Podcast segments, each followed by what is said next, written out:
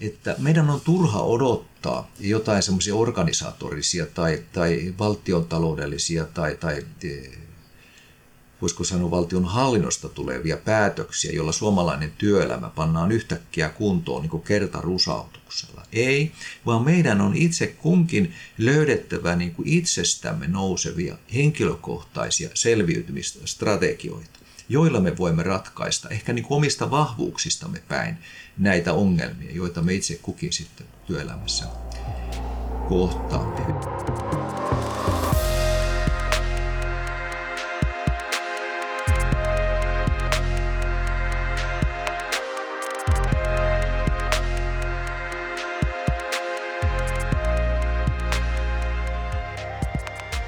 Rei, arvon kuulijat, ja tervetuloa Flow Akatemia podcastiin, jossa käsitellään suomalaisten työn, urheilun ja taiteen huipputekijöiden kokemuksia, näkemyksiä, ajatuksia ja oppeja flow-tilasta ja monesta siihen liittyvästä asiasta. Ja tuttuun tapaan etästudiossa hosteinasi venäläisen Jussi sekä Hegmanin Lauri.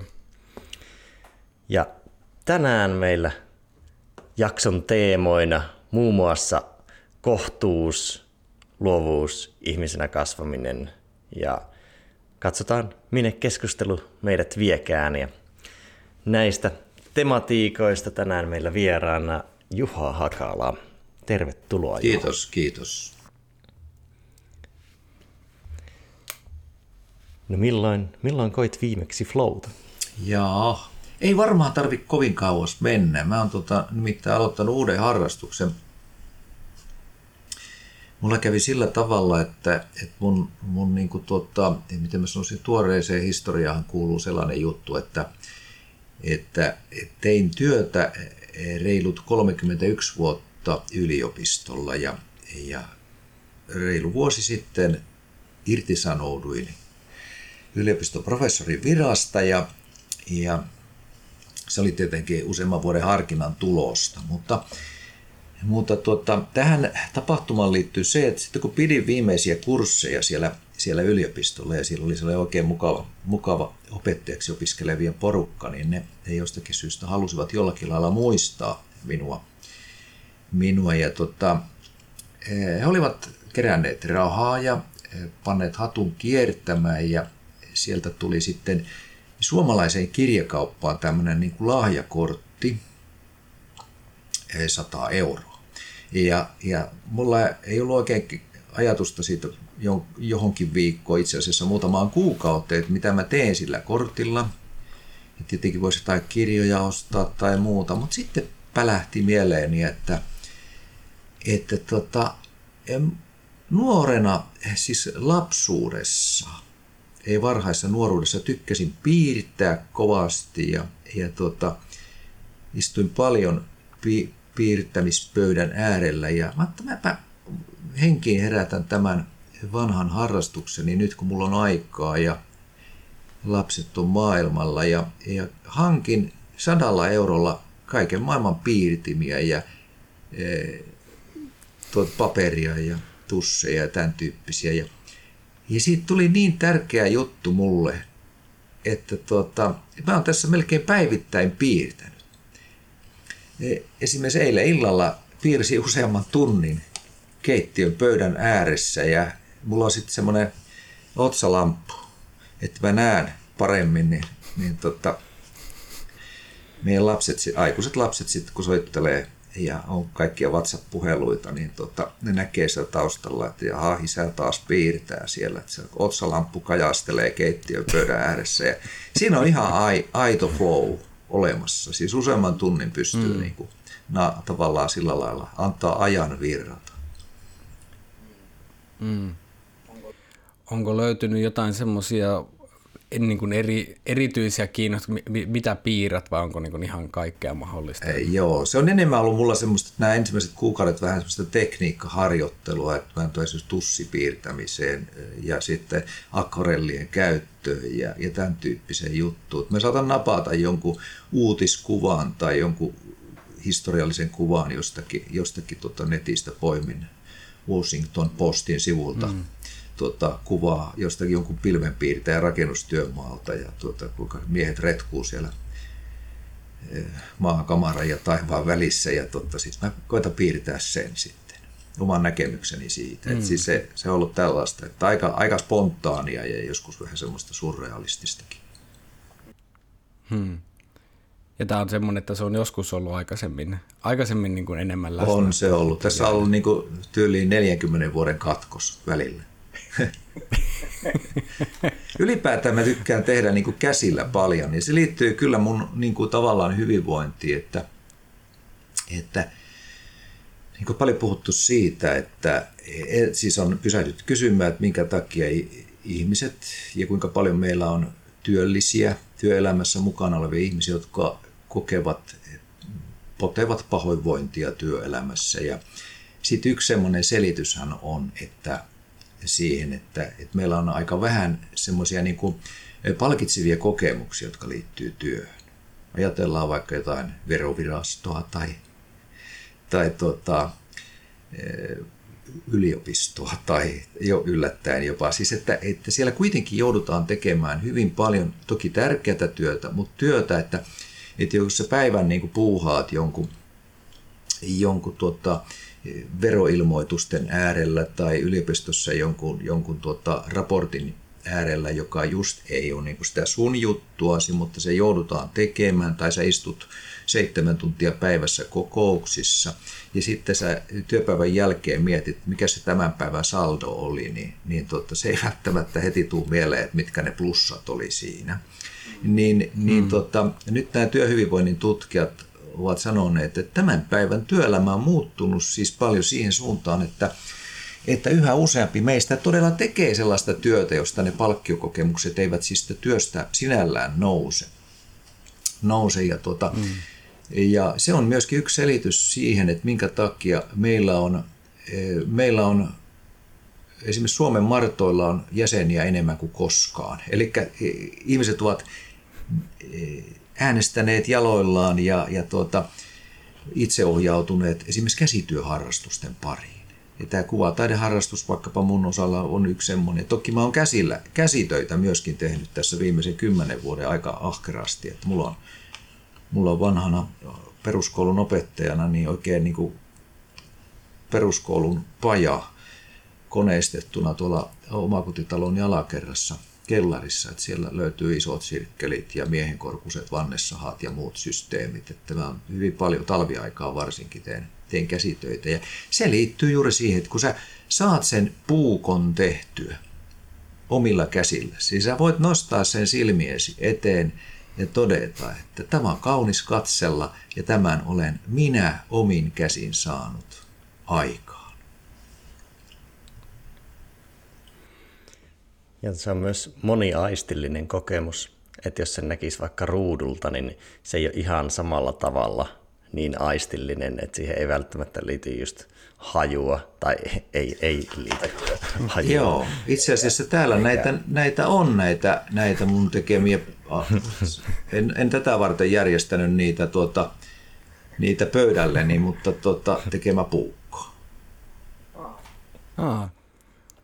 Ja tuossa se tässäkin, tästä saa jonkinnäköisen kopin, mutta se, että jos mä pystyisin pitelemään käsissäni Joo. tuota puukkoa, niin se Joo. olisi sitten vielä... Tässä on tämmöinen tuohikahvanen, tuohikahvanen perinteinen, perinteinen suomalainen puukko nahkatupella. Hmm. Wow.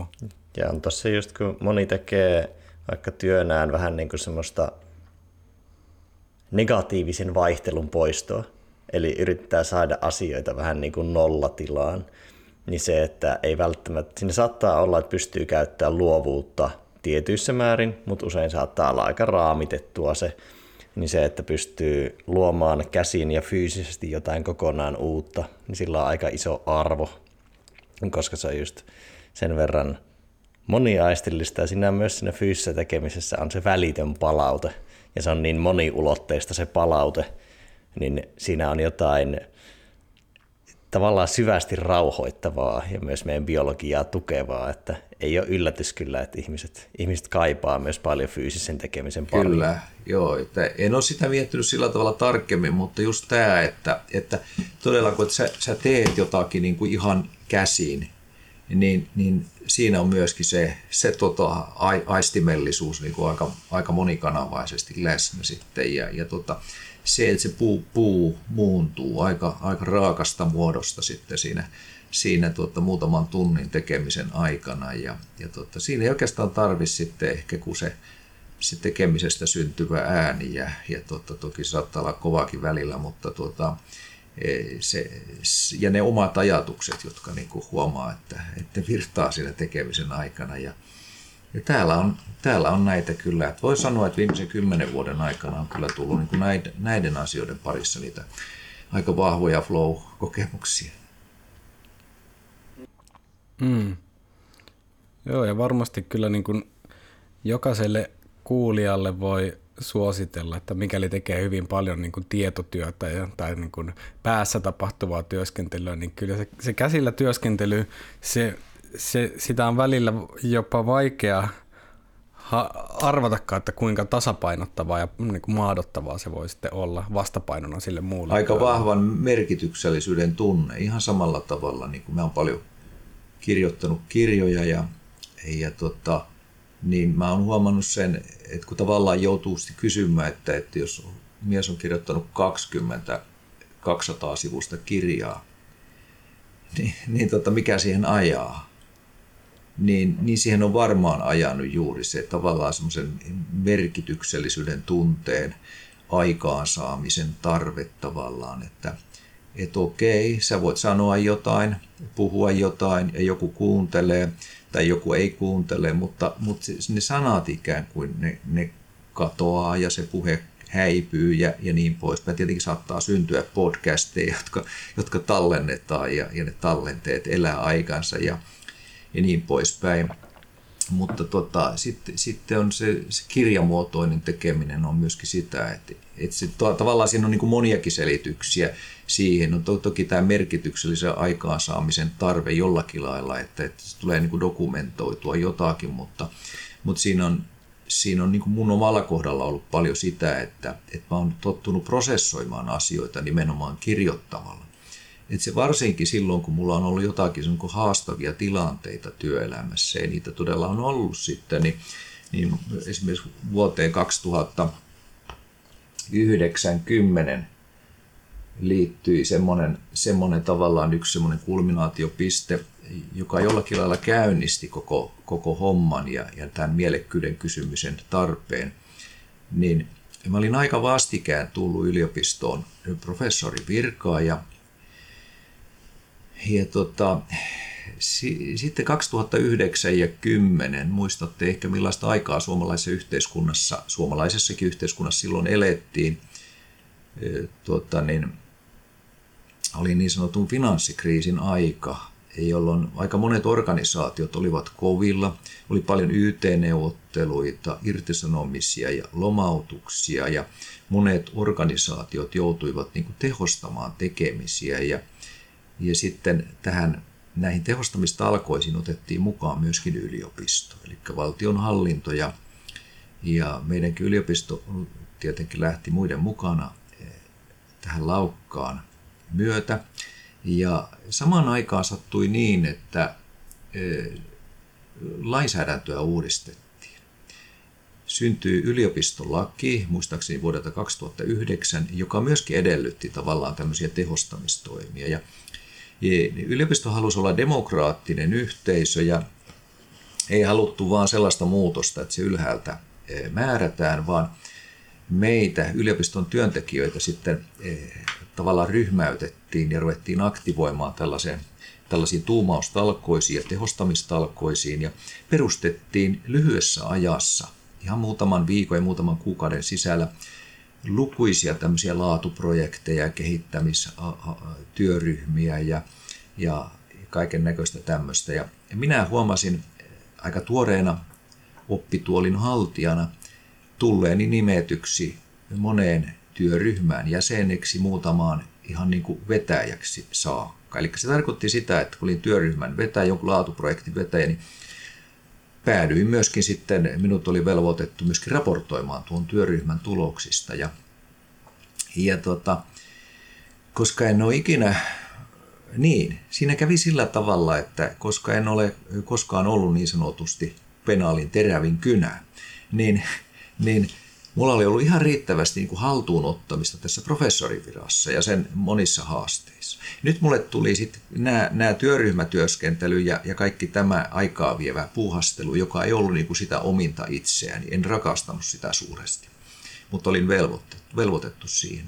Niin siinähän kävi sillä tavalla, että, että ne värit, jotka olivat olleet monen kirjavina ja elämän raikkaina silmieni edessä, alkoivat haalistua ja, ja aloin nähdä maailman pikkuhiljaa niin kuin harmaan eri sävyissä ja ei ollutkaan enää niin hauskaa. Ja tuossa hetkessä purkautui sitten sellainen, että oikeastaan jälkikäteen vasta havahduin, että mitä siinä tapahtui. Koska niin kuin sanottu, olen henkilö, joka prosessoi omia ajatuksia paljon kirjoittamalla, niin minä rupesin tavallaan sitä orastavaa pahaa oloa, niin olin ihan selkeästi niin kuin tämmöisen työuupumuskierteen ikään kuin ensimerkkejä kokemassa ja siellä alkupäässä. Niin aloin sitten purkaa sitä oloani kirjoittelemalla semmoisia viiden, kuuden, seitsemän sivun koulupojan esseitä, jossa, jossa niin kuin tarkastelin itseäni suhteessa siihen muutokseen, johon olin joutunut niin kuin ikään kuin keskelle ja siihen pyörteeseen. Ja näitä kirjoittelin aina semmoisia pieninä välipäinä ja sitten kun ne oli valmiita, niin nämä tekstit, niin taltioin ne muistitikulle ja, tai sitten koneeni uumeni jonnekin tai tulostin työpöytäni laatikkoon. Ei, eräänä päivänä sitten havahduin, että, että nyt mulla on tullut näitä kirjoituksia jo aika kasaa, että niitä oli varmaan niin kuin lähemmäs 20. Tämmöisiä puolentusina sivun kirjoituksia ja jonkinlaisia aivoysköksiä ne olivat. Ja, ja tota, ja ajatus nousi mieleeni, että tulisiko näistä oikein kokonainen kirja, jos nämä pistäisi oikeaan järjestykseen. Löytyykö jotain e, yhteistä sitovaa säveltä tai juo, peräti juonta näille. Ja sitten niitä lajittelin se pöydässäni ja huomasin, pöydälläni huomasin, että toden totta, että ajan kulumisen kokemus ja sitten tavallaan tämä muutos täällä työelämässä, kiireen vahva kokemus – ja, ja tota, tämän tyyppiset asiat. Ja sitten jopa omat koke, kokemiseni, stressi ja, ja tämmöinen pahoin, pahoin vointi tai paha, paha olon lisää, lisääntyminen oli. Ja siitä tuli sitten kirja Pakattu aika. Eli tavallaan nämä oli niitä kokemuksia silloin noin vuodelta 2009-2010 ja siellä on sitten tuota alaotsakkeena kiireen imusta hallittuun hidasteluun. Eli tavallaan tämä niin kuin avasi sen, sen jutun, että, että, että miten tämän, tämän tavallaan tämän työelämäkiireen niin kuin jotenkin herraksi tai rouvaksi voisi vois päästä sitten ja, ja minkälaisia niin kuin henkilökohtaisia ratkaisuja voisi. Nimittäin siellä tuli joitakin semmoisia oivalluksia tuona aikana, kun tuskaili, niin yksi oli sellainen, että, että meidän on turha odottaa jotain semmoisia organisatorisia tai, tai valtiontaloudellisia tai, tai e, voisiko sanoa valtion hallinnosta tulevia päätöksiä, joilla suomalainen työelämä pannaan yhtäkkiä kuntoon niin kuin kertarusautuksella. Ei, vaan meidän on itse kunkin löydettävä niin kuin itsestämme nousevia henkilökohtaisia selviytymistrategioita joilla me voimme ratkaista ehkä niin kuin omista vahvuuksistamme päin näitä ongelmia, joita me itse kukin sitten työelämässä kohtaamme. Yksi sellainen ajatus tuli mieleen e, silloin, ja se oli onne, onni, että tuli. Nimittäin mä ajattelin, että, että mun pitää niin kuin saada muutos tähän hommaan, ja aikani mietittyä, niin, niin rohkaisin itseni ja kävelin silloisen työmie, työesimieheni tota, e, työhuoneeseen ja neuvottelin itselleen, itselleni sellaisen puolikkaan virkavapaan, siis puolikkaan palkattoman virkavapaan, eli, eli 50 prosenttisesti rupesin tekemään, sain sen neuvoteltua. Ja vuoden ajan sovittiin, että Juha tekee töitä nyt 50 prosenttisella professuurilla sillä tavalla, että kaksi viikkoa töissä yliopistolla, kaksi viikkoa vapaata, kaksi viikkoa yliopistolla ja niin poispäin, kokonainen vuosi. ja se oli niin kuin semmoinen ratkaiseva askel ja, ja todellinen valo tunnelin päähän omalla kohdallani. Huomasin, että kun olin sen vuoden tehnyt, niin mä tykkäsin siitä ratkaisusta niin paljon, että neuvottelin heti perään toisen vuoden. Ja eli kaksi vuotta. Ja yritin vielä kolmattakin, mutta en enää saanut, kun tuota, työnantaja tuli vastaan, että, että nyt ne rupeaa epäilemään, että sua ei edes tarvita täällä enää. Jossa. Ja, tota, e, mutta kun tulin sen virkavapaa kauteni jälkeen sitten takaisin sinne yliopistolle sataprosenttisesti hoitamaan virkaani, niin totesin, että ne värit, jotka olivat olleet harmaan sävyissä, olivat palanneet silmieni edessä. Elämä oli jälleen riemun kirjava ja, ja, ja varsin positiivisia merkityksiä niin kuin täynnä. Ja ne työkaveritkin, jotka olivat ennen tätä, tätä oirehtimista, niin olleet aika syvältä osaltaan. Eli, eli tota, ei, ei niiden kanssa voinut tehdä kaik, kaikkea, niin kuin, eikä ollut hauskaa. Niin nyt ne samat kaverit olikin yhtäkkiä hirveän hauskoja ja mukavia ja, ja viihdyttäviä työkavereita ja niiden kanssa ty- yhteistyö sujuu. Eli se ongelma oli ollut vahvasti niin kuin minussa itsessäni ja siinä orastavassa pahoinvoinnissa. Eli tämän tyyppisiä asioita. Hmm. Ja siitä se oikeastaan sitten käynnistyy oikein kiihtyvällä tahdilla se, että rupesin purkamaan itseäni aina vaan enemmän sitten siinä, siinä toki siinä oli semmoisia niin kehityksellisiä asioita, että, että tuossa vaiheessa vielä ajattelin aika kyynisen nihilistisesti, että työelämä on paha ja se, siellä on se, se niin kuin syy tähän kaikkeen. Mm. Mutta sen jälkeen rupesin miettimään meidän elämää niin kuin ylipäätään, että, että kyllä meillä on, kyllä meillä on niin kuin paljon muitakin asioita elämässämme, jotka tavallaan niin kuin saavat meidät ehkä voimaan huonosti. Eli ei, se, ei, ei työelämää pidä pelkästään syyttää. Me, meissä on aika paljon niitä, jotka lataavat arkensa täyteen kaiken näköistä suorittamista, siis että suurin piirtein koko valveillaoloaika on yhtä rientämistä. Ja, ja varsinkin me perheelliset, opettajakouluttajana on monta kertaa ollut huolestunut myöskin niin kuin kasvattamisen ympäristöistä ja, ja niistä, niistä ilmapiireistä, niin tuota, siihen liittyy paljonkin asioita, niin tota, me olemme onnistuneet niin kuin rakentamaan arjestamme niin logistisesti haastavia ympäristöjä, että hyvä, että lainkaan toisiamme, läheisiämme kohtaamme siellä arjessa ja tuijottelemme silmiin keittiöpöydän ääressä, vaan se menee se enempi semmoisella tekstiviestilappulinjalla, että ota sieltä jääkaapista maksalaatikkoa ja lämmitä kaksi ja puoli minuuttia, seitsemän puolisataa wattia ja niin poispäin. Näemme torstaina. Niin poispäin.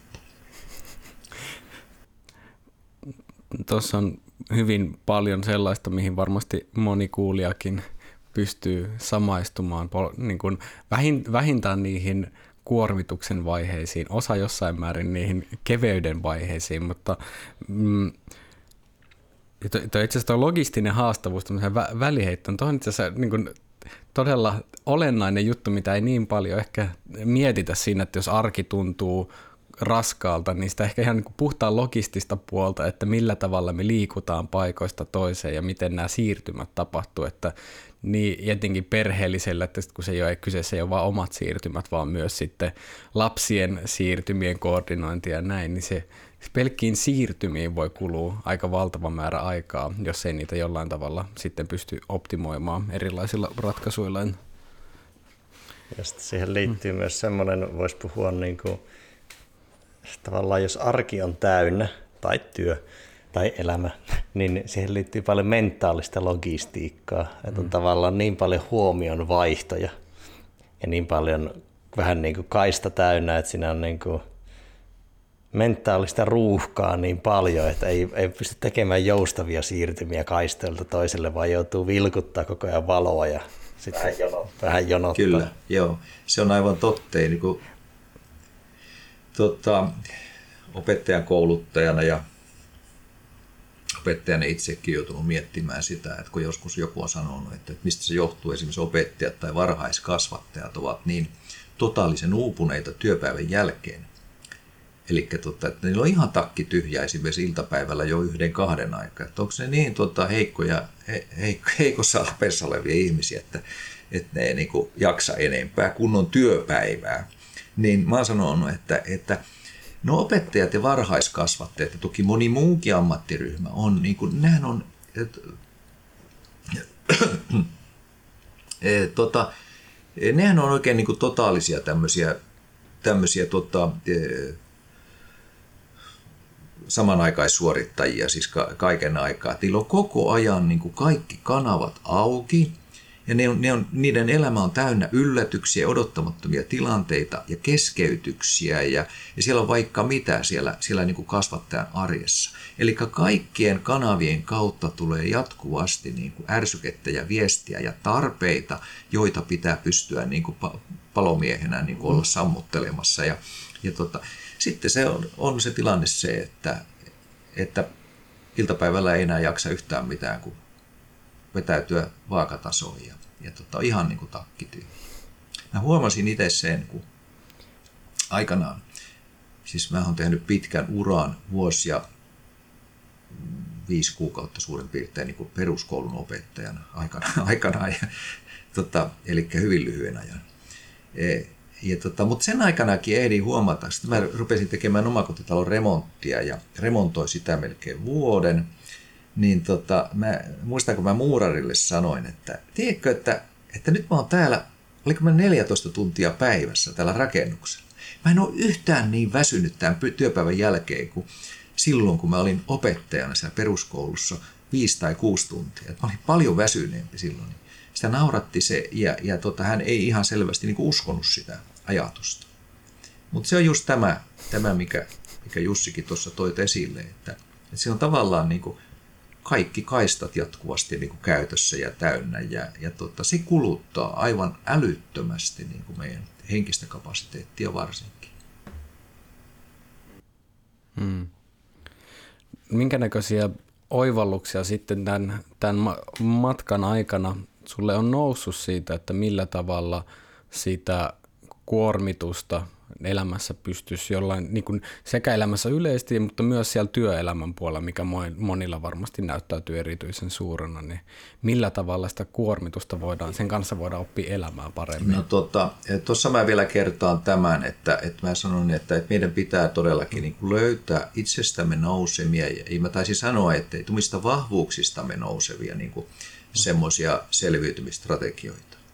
Ja, ja myönnän toki, että kaikilla mm. meillä ei ole mahdollisuutta sellaiseen tilanteeseen kuin mulla oli, että, tota, että vetäydyn puolikkaalla pois työelämästä ja siitä palkkatyöstä ja niin poispäin, ajatellen, että, että vähemmälläkin voi elää ja, ja tuota, vähemmälläkin tulee toimeen ja onhan metsässä marjoja ja sieniä ja, ja järvessä kaloja ja niin poispäin. Tota, mutta se oli se mun ajatus silloin ja mä pystyin sen toteuttamaan ja, ja tota, olin vaimoni kanssa hyvissä väleissä, että hän voi jeesa, jeesata sitten niin rahallisestikin ja niin poispäin, eikä, eikä sitä tarvittukaan oikeastaan, mutta, mutta tota, eh, tämä vahvuusasia, haluan siihen kiinnittää huomiota, eli varmaan olin niin kuin tyyliin plus kolmikymppinen työelämässä itse ennen kuin voin sanoa tunteneeni itseäni siinä määrin, että pystyy sanomaan, että mitkä Juha sun vahvuudet on niin kuin työelämässä. Eli tota, me, meissähän on paljon aineksia varmasti, niin kuin voisiko sanoa varhaisaikuisuudessakin siihen noin keskimäärin, että podemme itsetunnon heikkoutta ja huonoutta ja, ja tuota kelvottomuutta sen takia, että mä en ole tässä asiassa niin hyvä kuin tuo kaveri ja mä ihan selvästi joudun häpeilemään itseäni noissa ja noissa asioissa ja niin poispäin. Eli tavallaan meidän pitäisi niin päästä semmoiseen niin rauhanomaiseen sopimukseen itsemme ja sisimpämme kanssa siitä, että okei, mä oon ihan surkea, jopa ihan umpisurkea monissa asioissa, ja se on ihan hyvä juttu, mutta mulla on muutamia vahvuuksia, joiden varaan voisin rakentaa omaa työelämä tekemistäni ja ylipäätään elämääni ja, ja toimimistani. Ja tota, toisin sanoen mentäisiin niinku niiden omien vahvuuksien ytimiin ja oltas siellä, koska siellä tapahtuu sitä voimaantumista ja, ja se on hauskaa, kun pystyy tekemään asioita siinä suunnassa, joissa kokee olevansa hyvä ja joka on itselle helppo. Sitten mä istuin työpöytäni ääressä ja tämä tapahtui varmaan tyyliin kolmivitosena suurin piirtein. Jälleen tämä oivaltaminen jossain vaiheessa, että okei, okay, sä et osaa kaikkea, etkä läheskään kaikkea, mutta sä oot hyvä jossakin.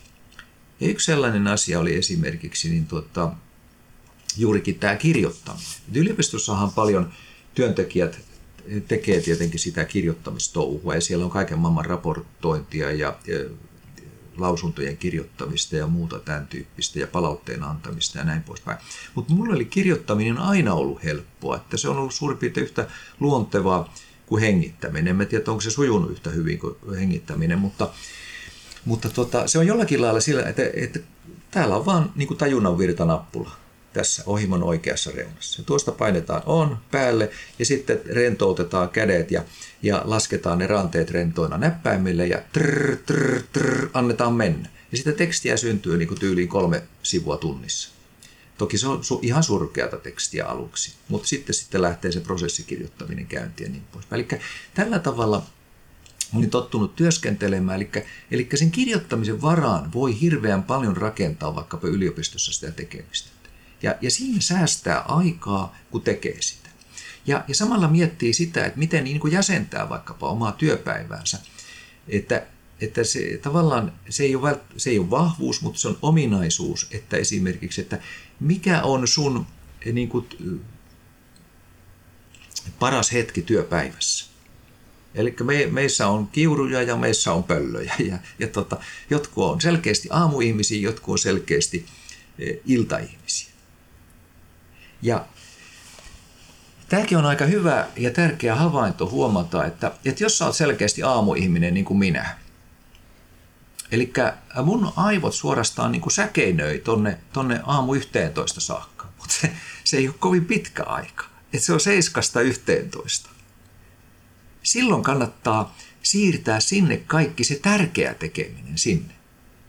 Eli tehdä ne asiat, joissa tarvitaan hyvää ajattelua ja tehokasta ajattelua ja, ja tehokasta työskentelyä, niin, niin tee ne silloin, kun sä oot parhaimmillaan.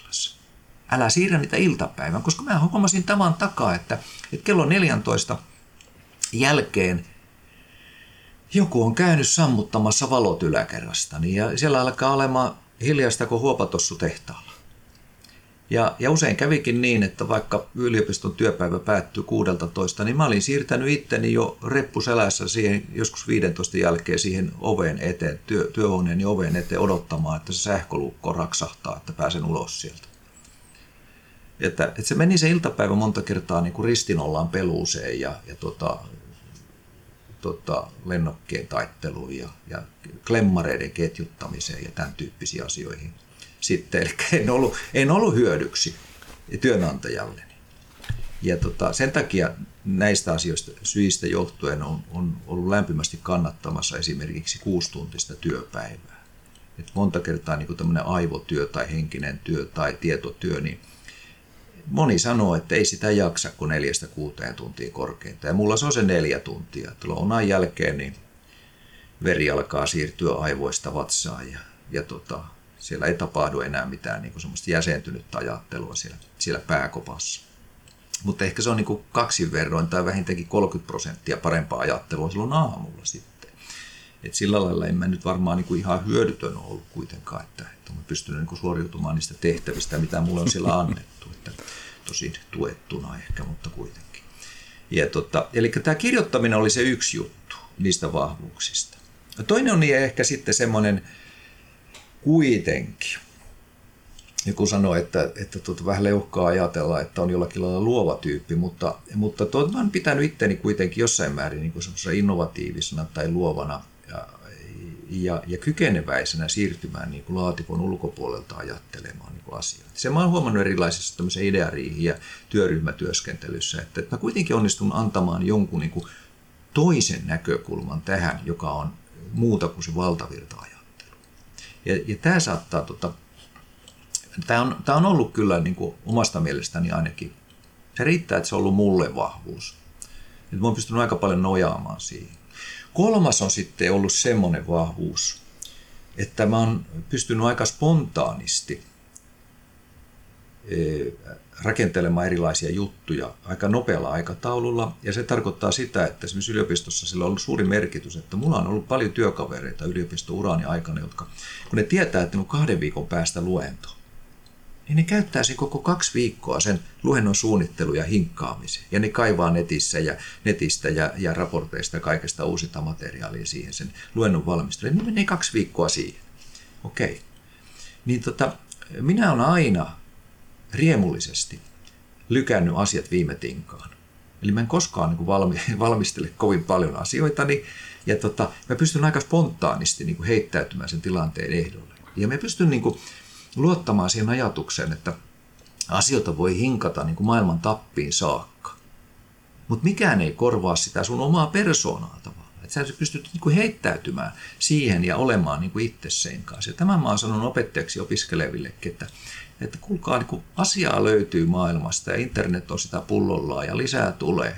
Että ette koskaan pääse niin tiedon tai informaation tai viimeisen tiedon herraksi tai rouvaksi, vaan tota, niin e, luottakaa siihen, että pystytte, että kun te olette valovoimaisia persoonia, te annatte itsestänne sen oman persoonanne, niin se on paljon näkyvämpää, tehokkaampaa, merkittävämpää myöskin sen vastapuolen näkökulmasta. Että, että muistelkaapa vaikkapa omassa lapsuudessanne tai nuoruudessanne, kysykää itseltänne hiljaa mielessänne, että, että kuka oli kohtaamistanne kymmenistä opettajista semmoinen hyvä opettaja? Kuka tulee mieleen, kun kysytään, että kuka oli hyvä opettaja? Ja sitten mä kysyn seuraavan, että okei, sä oot nyt löytänyt sen hyvän opettajan. Kysypä miele, mielessäsi itseltäsi, että oliko se, oliko se Pekka tai Reija tai kuka se hyvä opettaja olikaan, niin oliko se sellainen opettaja, joka jako, jako tietoa aivan hirveästi sun päähän, tahto sen täyteen sun päänupin sitä tietoa että sä opit kauheasti niin kuin sitä, sitä uutta tietoa. No ei se ollut. Et se oli se, se persoona, joka tuli sinne luokkaan, istahti siihen opettajan pöydälle ja rupesi jututtaa meitä siitä elämästä ja, ja niin poispäin. Ja, ja, ja se oli sillä tavalla tehokas mm. ja hyvä. Että se uskalti, uskalsi heittäytyä oman persoonansa varaan. Näin. Että tämän tyyppisiä asioita mä sanon, että, että ne omat vahvuudet käyttöön, niin, niin paljon tehokkaammin. Näin. Mä, on, mä sain tuolta yliopistolta kutsun. Yksi varadekaani soitti mulle viime viikolla ja pyysi pitämään aloittaville opiskelijoille tämmöistä, tämmöistä itsensä johtamisen lyhyttä luentoa. Ja tota, se luento on ensi viikolla. Ja mä eilen sitä vähän valmistelin tuossa, huomatkaa nyt, että hyvissä ajoin kylläkin. Mutta tota, sen takia, että mä joudun tästä lähtemään reissun päälle, tai en joudu lähtemään, mä lähden Itäisessä kesämökille tekemään terassia, niin, niin, tota, niin, niin mä ehdin sitä myöhemmin tekemään, niin tota, mä sitten kattelin jo eilen sitten vähän, niin, niin mä huomasin, että mä puhun aika paljon siinä nimenomaan sen oman itsen tarkastelusta siinä mielessä, että te onnistuisitte, te reilu kaksikymppiset siellä – siellä ne opiskelijat ei onnistuisitte löytämään itsestänne ne vahvuudet niin kuin paljon aikaisemmassa vaiheessa kuin mitä minä aikanani, joka podin jonkun verran huonoa oloa sen takia, että mä en kyennyt kaikissa asioissa, kaikilla rintamilla sotimaan yhtä hyvin, hyvin asein. Näin. Joo, tuosta tulee mieleen tuosta suunnitelman hiomisesta ja pitkälle viemisestä, niin ei sillä, etteikö suunnitelmilla olisi arvoa, mutta just jos niitä on liian pitkälle hiottu, niin se vähän poistaa sen persoonan siitä yhtälöstä.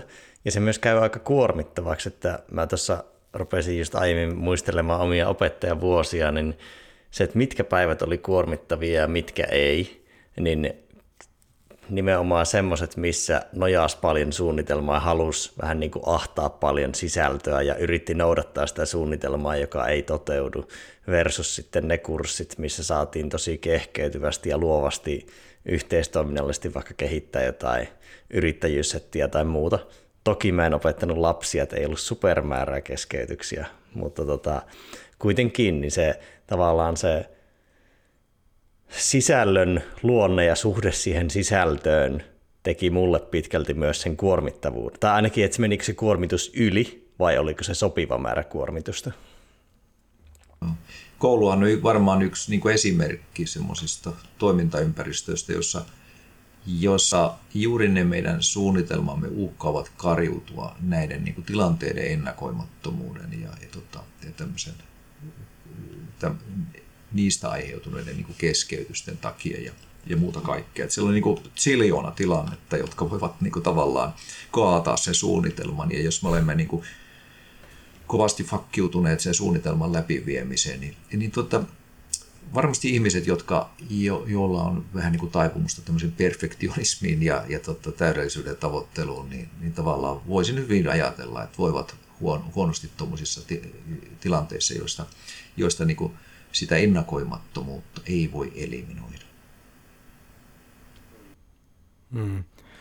Ja varmasti niin kuin, koulu on ääriympäristö se, semmoisesta etenkin pienten lasten kanssa, mutta varmasti moni nykypäiväisessä työelämässä vaikka esihenkilönä toimiva voi samaistua siihen, että päivässä tulee vaan lukemat, ja etenkin jos mennään sitten vaikka toimitusjohtajatasolla tai noin, että tulee niitä yllättäviä tulipaloja, jotka on sammutettava ja täysin sen oman suunnitelman ulkopuolisesti, niin tota, siinä, siinä mielessä se asettaa kyllä varmasti haasteita niin kuin ihan kaikin puolin sille meidän jaksamiselle, mutta myös sitten nostit tuossa tosi olennaisia juttuja, että millä varmasti pystyy sitten löytämään niitä pa- itselle virtaavampia tapoja tehdä töitä ja yleensäkin varmasti elää, että toi itse tuntemuksen merkitys selkeästikin on ihan siellä kaiken mm. pohjalla, että tunnist, tuntee itsensä siinä, että justiin niiden, että varmasti kaikilla on jossain määrin tiedossa nuo omat heikkoudet, jotka tulee, tulee selvälle siellä työelämässä, että kuinka ei pärjää, mutta justiin, että se, ja heikkouksien tunnistaminen on toki olennainen osa, mutta myös sitten niiden vahvuuksien tunnistaminen, mikä voi olla haastavampaa ennen kaikkea niistä vahvuuksista – niin kuin niiden kultivointi, että ei vaan sille, että no mä oon ihan hyvä tässä, vaan miten, miten oikeasti voida, voi hyödyntää sitä. Ja, ja just sitten sen perusteella organisoida sitä omaa työskentelyä. Esimerkiksi sitten, jos löytää sen oman sweet spottinsa, mikä on vaikka, vaikka esimerkiksi sulla Juha aamu, ja mihin esimerkiksi myös itse pystyn samaistumaan tuohon, että, että aamussa on se tietty, tietty magical hours, mille kannattaa panost, milloin toimii erittäin tehokkaasti, luovasti, virtaavasti, jonne sijoittaa sitten sitä oman työskentelyyn, ne vaativammat tehtävät, joka sitten tietyn kellon jälkeen niin alkaa selvästi laskeutua alaspäin, että mikä sitten jollain toisella se voi olla täysin toisinpäin, että kyllä, se tapahtuu kyllä. illasta, mutta yleensäkin sen työn organisointi sen oman vi- vireystila- ja optimiaikojen mukaisesti, mikä toki just, että sitä, sitähän ei voi tehdä ilman sitä pohja itsetuntemusta, jos ei oikeasti kyllä. tiedä, että, niin kun, että mikä mulle oikeasti kyllä, sopii. Kyllä, ja tota, minusta on hirveän niin kuin ollut jotenkin rohkaisevaakin, että nyt on alettu, että, että esimerkiksi niin bisnesmaailma ja bisneskulttuuri, sieltähän on noussut tähän asti itse asiassa valtaosaltaan nousee toki vieläkin, että vaan niin semmoinen iso ajattelu on niin hyväksyttyä ja vain mahtavat tavoitteet ja, ja, ja koilliseen eh, kampeutuvat tavoitteet on niin kuin luvallisia ja tavallaan sallittuja ja siinä kulttuurissa oikeastaan muunlaista ajattelutapaa niin hyväksytäkään. Että mähän on, kirjoitin tämän edellisen niin vuosi sitten tulleen kirjan vähemmällä enemmän, tavallaan jonkunlaiseksi, voisiko sanoa, että tuota, anarkistiseksikin eh, vastaiskuksi tavallaan tätä ajattelua vastaan.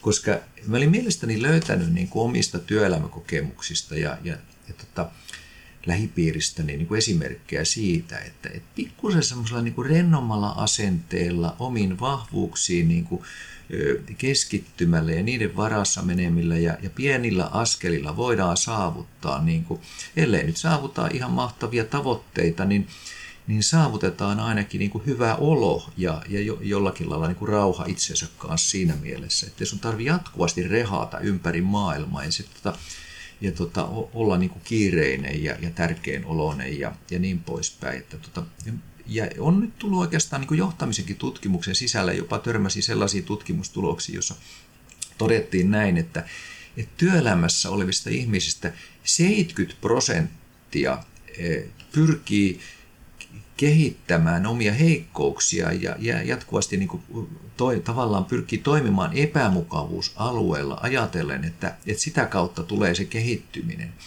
Kun nyt on saatu merkkejä ja, ja todisteita ja osoitteita siitä, että, että päinvastoin omiin vahvuuksiin ja mukavuusalueella toimiminen, toimiminen olisi sittenkin tehokkaampaa.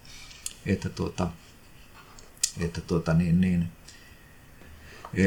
että sitä kautta saavutettaisiin niin kuin parempaa, parempaa tuota, e, tulosta. Ja, ja mä oon kyllä vakuuttunut siitä, että, et toki kehittyminen tapahtuu siellä epämukavuusalueella, mutta ei se tarkoita sitä, että me jatkuvasti retkumme siellä ja, ja podemme huonoa oloa, vaan pää, pääosin voimme toimia tässä, tässä omassa, omassa e, vahvuusalueellamme ja, ja luottaa siihen, että usein olemme erityisesti työelämässä, opiskelussa ja niin poispäin. Me olemme ikään kuin tiimin osia ja se kaveri löytyy, se on vähän niin kuin jalkapallojoukkue se työpaikka, että, että että eh, siellä on puolustajat erikseen, siellä on keskikentän pelaajat erikseen, siellä on hyökkäjät erikseen. Ne tekee niitä asioita, joissa he ovat vahvoja ja, ja samalla lailla voidaan ajatella myöskin siellä, siellä työpaikoilla, että se on myöskin viesti esimiesten suuntaan, että, sitä joukkuetta pitää osata vaan niin kuin peluttaa oikein ja löytää siitä porukasta ne, ne vahvuudet, jo, ja, ja silloin kun ne vahvuudet löytyy ja pystytään heittämään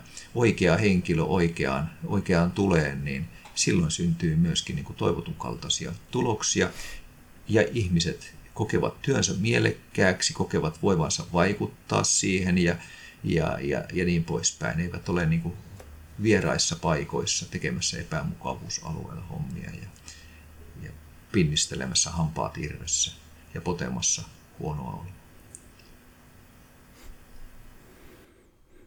No, tuo on tosi hauska keskustelu tuo mukavuusalue, epämukavuusalue aina LinkedInissä, kun se nousee, niin siihen on niin hyvin montaa näkökantaa. Joo. Ja sitten on sille hauska, kun siellä on semmoinen, että joillekin epämukavuusalue on itseisarvo, mutta sitten niin kuin itsensä haastaminen hyvä ja ehkä mukavuusalueen kasvattaminen, mutta jatkuva epämukavuusalueella oleminen on niin kuin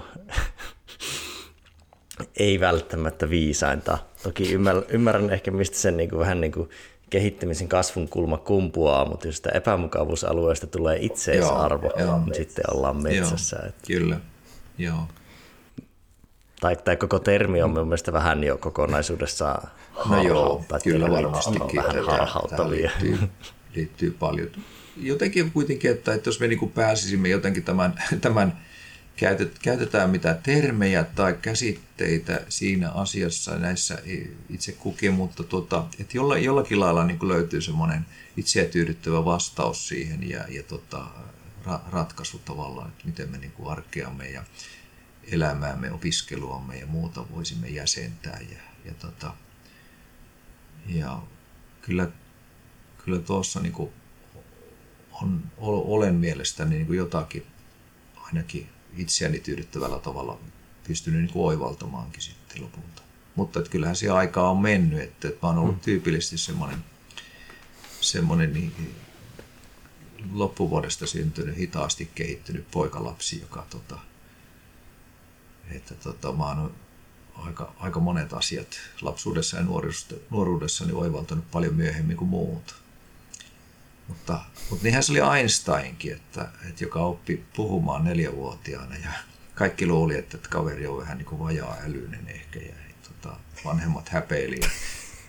Sitten, sitten kysyttiin, että miten se onnistui tuota sen suhteellisuusteorian kehittelemään, niin se sanoi, että, että ehkä se johtuu siitä, että olen, olen tuota, todellakin ollut niin lapsellinen pitkään, että, että mä oon sitten lopulta aikuisen aivoilla pohtinut niitä asioita, joita lapset yleensä miettivät. Että voiko valoon säteellä ratsastaa?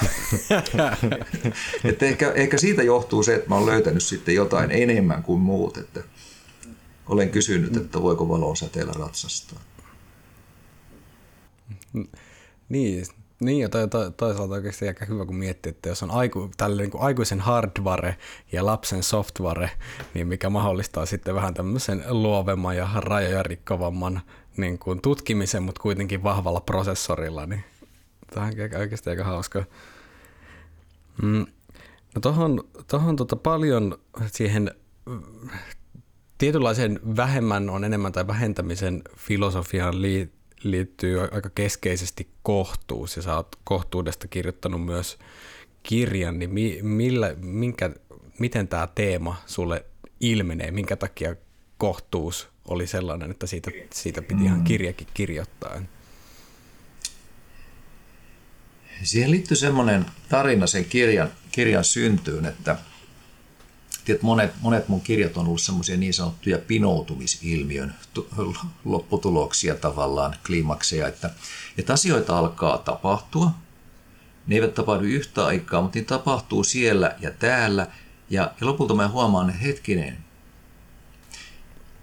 mähän kohtasin tämän ilmiön siellä aivan eri yhteydessä ja siellä ja siellä. Ja sitten niistä tavallaan rupeaa punoutumaan sitten, että voisiko tässä olla niin kuin kokonaisen kirjan aineksia. Ja tämän kohtuuden kirjan laukasi sitten se kirjoittamisprosessi sellainen tilanne, että oli kesä, en muista, muista vuotta, mutta siitä on puolikymmentä vuotta takaperin, niin olin kesälomalla ja me asutaan sen taajaman, kaupunkitaajaman taajaman niin ulkopuolella tai kaava-alueen ulkopuolella ja meillä siihen aikaan tuli vielä paikallinen maakuntalehti ja se kannettiin sen tienvarren laatikkoon ja ja tota, mä olin pannut sinne kahvit tippumaan aamulla ja, ja ajattelin, että tässä kahvia odotellessa, niin mäpä käyn hakemassa sen aamulehden sieltä laatikosta ja liipottelin niillä aamutohveleilla, kusluikkareilla siellä tien reunassa sitten tuota, laidalla eh, kohti sitä postilaatikkoa. Ja huomaan, että sieltä, sieltä minua vastaan tulee toista puolta tietä lenkkeilijä, mutta en kiinnittänyt häneen enempää huomiota, kunnes siinä ihan kohdalla sitten. Hän oli semmoinen keski-ikäinen jo tota, ehkä 50 kaveri, mies, henkilö. Kiinnitin hänen sitten huomiota ja tarkkasin katseeni, kun, kun tuota, huomasin, että siellä ei ollut ihan kaikki niin kuin kunnossa ehkä. Tai että ihan selkeästi kaveri tuntuu olevan niin kuin epämukavuusalueella, niin kuin siitä puhuttiin äsken. Niin, eli hän oli läkähtymäisillään ja, ja todella niin kuin jaksamisen rajatilassa – että hyvä, että hän sai sen lenkkarit siitä, tienpinnasta nousemaan, ettei mennyt ihan kohta turvalleen siinä. Ja, tuota, ja tota, hänellä oli kyllä niin kuin ihomyötäinen asu, eli lenkkeri ja semmoinen so, sotisopa ja, ja tota, hikinauha ja, ja tota, juomapulloteline tuossa uumalla ja niin poispäin. Kaikki ne asiat oli kunnossa kyllä. Mutta hän oli joku lähtenyt liian pitkälle lenkille tai hän oli harrastuksensa alkupuolella tai jotain muuta vastaavaa. Se oli lipsahtanut liian pitkäksi lenkki, lenkki hänen kohdallaan. Ja No hän katoaa siitä kuvasta, kun hän kääntyy sitten seuraavasta tieristeyksestä sitten oikealle. Ja mä tavallaan unohdinkin hänen, hänet. Mutta sitten eh, satuin olemaan parin päivän kuluttua radion äärellä. Varmaan oli auto, autoradio päällä ja, ja tota, satuttiin ku, siellä eh, haastattelemaan lääkäriä. Tuo lääkäri oli työterveyslääkäri ja, ja tämä työterveyslääkäri sanoi, että jotenkin tähän tyyliin, että hän on ruvennut ihmettelemään, että hänen vastaanotollaan työterveyslääkärinä tulee entistä enemmän, aina vaan useammin sinne raahautuu ihmisiä, jotka ovat ihan niin kuin jaksamisensa äärirajalla. Ja sitten he kysyy, että millainen, hän on ruvennut miettimään, että millainen on yhteiskunta, joka tuota, synnyttää täm, tämmöistä niin kuin peräänantamattomuutta. Että eikö vähemmälläkin voisi selvitä, ja, ja siis se ajatus siinä. Ja, ja siinä mä ajattelin, että nyt asiat jälleen niin kuin kohtas, että se oli se lenkkeilijä, että toden totta, se kaveri oli ihan niin kuin läkähtymäisillään, ja sitten tämä lääkäri puhuu siitä, ja, ja nämä asiat eivät todellakaan liity työelämään. Niin, se lääkäri vielä sanoi, että hän on niitä miettinyt niitä tilanteita, ja hänen mielestään ne niin kuin läkähtymäisillään olevat ihmiset eivät ole väsyttäneet itseään työ, työtehtävissä, vaan nimenomaan se on ollut se elämä niin kuin kokonaisuutena. Ja siellä on vapaa-aika ja kaikki tehty niin suorittavaksi, että siellä ei ole hetken rauhaa enää. Ihmiset asettavat aina vain uusia tavoitteita, uusia tavoitteita. Ja, ja, ja siitä, siitä sitten syntyy tietenkin se, se, se, niin kuin se ajatus siitä kohtuuden kirjasta. Ja tässä on niin kuin alaossakin näkökulmia ääriyhteiskuntaan. Eli, eli tavallaan niin kuin, siinä mä pohdin sitten niitä, että, että, että tavallaan semmoista ääriajattelua, äärelle menemistä löytyy sitten ihan joka puolelta. Mennään millä, millä elämän alueella tahansa ja, ja, ja netti on täynnä ja sosiaalinen media on täynnä näitä esimerkkejä. Mä kerroin sitten opiskelijoilleni, opettajiksi opiskelijoilleni tästä, että mulla on tämmöinen kirja syntymäisillään ja ihan vaan sen takia varmaan kerroin, kun, kun ei ollut oikein muuta kerrottavaa, niin tota, kertoilin aina näitä, näitäkin juttuja. Ja tota, siinä yksi opiskelija sitten lähestyy minua, minua varmaan niin tyyli viikon päästä. Sähköpostitse hän sanoi, että Teija-niminen opiskelija, että kuule, Juha, tää, hänelle sattui yksi juttu, että tämä sun pitää kuulla. Että hän on käsityöharrastaja ja hän kuuluu Facebookissa tämmöiseen ryhmään kuin Voihan villasukka. Eli se on niin käsityöharrastajien tämmöinen piiri ja sanoi, että ei siinä mitään, mutta hän rupesi seuraamaan tämmöistä keskustelua, keskustelua jossa kysymy, keskustelun aloittaja heitti kysymyksen kehään siihen ryhmään, että, että mistä raaka-aineista voi kutoa sukat vegaanille? Ja, ja sitten että ei kysymyksessäkään mitään sinällään, mutta se keskustelu, joka rupesi sikiämään sitten ja viriämään sitten, se oli todella pitkä ketju, joka päättyi sitten jonkunlaisen lopputulemaan, että vegaanille voi hyvällä omalla tunnolla kutoa sukat, muistaakseni hampusta tai banaanista. Ja, ja tota, että hänen mielestä tämä on nyt sitä, mistä sä oot puhunut, että, että kaikesta löytyy niin kuin joku ääri ja ää, ääriilmiöitä. Että kaikki vedetään niin kuin viimeiseen tappiin ja vähän vielä ylikin sitten kiristetään vielä sitten. että se, sieltä löytyy niin kuin ortorektikkoja ja anorektikkoja ja kaiken näköistä ja, ja tota, vuorilla kiipeilijöitä ja, ja tota, sotaturisteja ja, ja ihan kaikkea löytyy, että, että, jotka ihmisiä, jotka kaupittelevat henkeä ja ajattelevat se, se tuota, että jos sattuisi vielä henkensäkin menettelemään, niin siitä ne vasta fiilikset syntyy ja niin poispäin. Niin ja toi näkyy vaikka flow-tematiikka niin kuin yleisesti mm, niin kuin maailmalla on hyvin paljon keskittynyt tähän peak performance kulmaan, että miten ollaan siellä äärimmäisessä huippusuorituksessa kaikissa arjen tilanteissa jatkuvasti, mikä on sitten, sanotaan, että me ollaan otettu siitä kulmasta aika niin kuin, paljon steppejä taaksepäin, vaan niin kuin pyr, pyritty just, että millä tavalla ehkä niin kuin just niitä äärihuippuja voidaan, voidaan kyllä laskea, jolloin myös ne ääripohjatkin mahdollisesti sitten tulisi lähemmäs keskipistettä. Ja siinä, siinä että ehdottomasti se kohtuuden kysymys on siinä mielessä relevantti, että se kuitenkin liittyy siihen, että mikä riittää. Mutta jos ei ymmärrä kohtuutta, niin sitten mikään ei riitä ja sitten myöskään lopulta rajallisten resurssien maailmassa, jos mikään ei riitä, niin lopulta ne resurssit myöskin ennemmin tai myöhemmin Kyllä, loppuu. Joo, joo, tämä on. Että tuossa kirjassa mä yritän niin kuin tavallaan kurotella vähän ka- mm. tavallaan monenlaisia tematiikkoja, että siinä on myöskin nämä ekologiset kysymykset ja tämän tyyppiset asiat myöskin ollut siinä, että, että, että mikä, ja, ja tämmöisen jatkuvan kasvun ideologia, että, tota, että, että mihin, mihin niin kuin sanotaan vaikka, että niin kuin business, e, elämä, yrittäminen ja kaikki tämä näin, niin tota, että, että, että jossain määrin siihenkin liittyy niin kuin hirveän paljon, itsekin on yrittäjä, mutta tota, että, kritisoin sitä tapaa, mikä täällä yrittämisen eetoksessa monta kertaa on just sitten, että, että aina vaan niin kuin päästään parempaan suoritukseen ja parempi isompiin voittoihin ja, ja isompaan firmaan ja, ja tota, huipulle ja kaikkeen. Ja, ja lopulta se on sitten kuitenkin jollakin lailla lohkomassa tätä, tätä niin kuin yhteistä kakkua sitten. Ja, ja me emme voi, niin kuin, se on kestämätön ajattelutapa. Niin kuin, ja, ja tota, kun, tota, kuitenkin ollaan tilanteessa, että, että ehkä noin 70-luvulla läntisissä yhteiskunnissa saavuttiin, saavutettiin jo sellainen niin kuin materiaalinen elämisen taso, elintaso, jonka, jonka päälle lisä ei tuonut, lisännyt enää yhtään niin kuin meidän onnellisuuden kokemuksia ja, ja niin poispäin. Että, tuota, että, että me olisimme hyvin pärjänneet paljon vähemmälläkin täällä.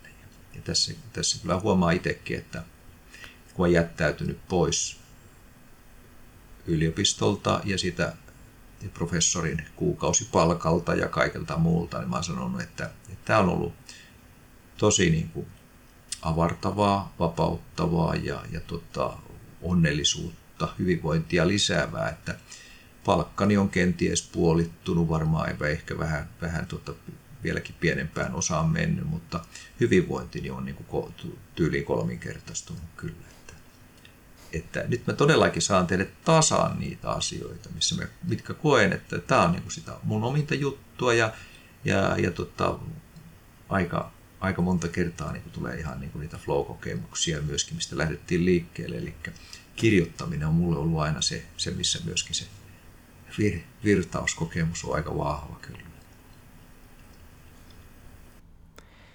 Mikä, mitä sä ajattelet, mitkä on niin taustatekijöitä sille, että me ollaan ajauduttu tämmöiseen niin kuin ääriyhteiskuntaan kuin Suomen tasolla, mutta ehkä niin kuin ihan globaalillakin tämmöiseen ääripäistymiseen ja suorituskeskeisyyteen, että miksi se on niin vahva driveri siellä taustalla? Varmaan monia mekaniikkoja on taustalla, ja tota, mutta tota, eh, mä varmaan tuossa kirjassakin, kohtuuden kirjassani, niin käsittelin sitä, että on tavallaan varmaan niin kuin se, mulle tähän tutkimustietoa ihan selkeästi sillä lailla, mutta tota on niin kuin ihan, ihan oman ajattelun kautta ja ehkä siihen tukea nyt on tullut muualtakin, mutta että, mutta että kyllä tämä niin median kentän muuttuminen on ollut varmasti vaikuttamassa. Että, että saa ajatella, että kuinka paljon meidän elämä ja elämäntavat ja elämäntapavalinnat ja, ja tuota, työelämä ja kaikki on muuttunut, sanotaan noin vuoden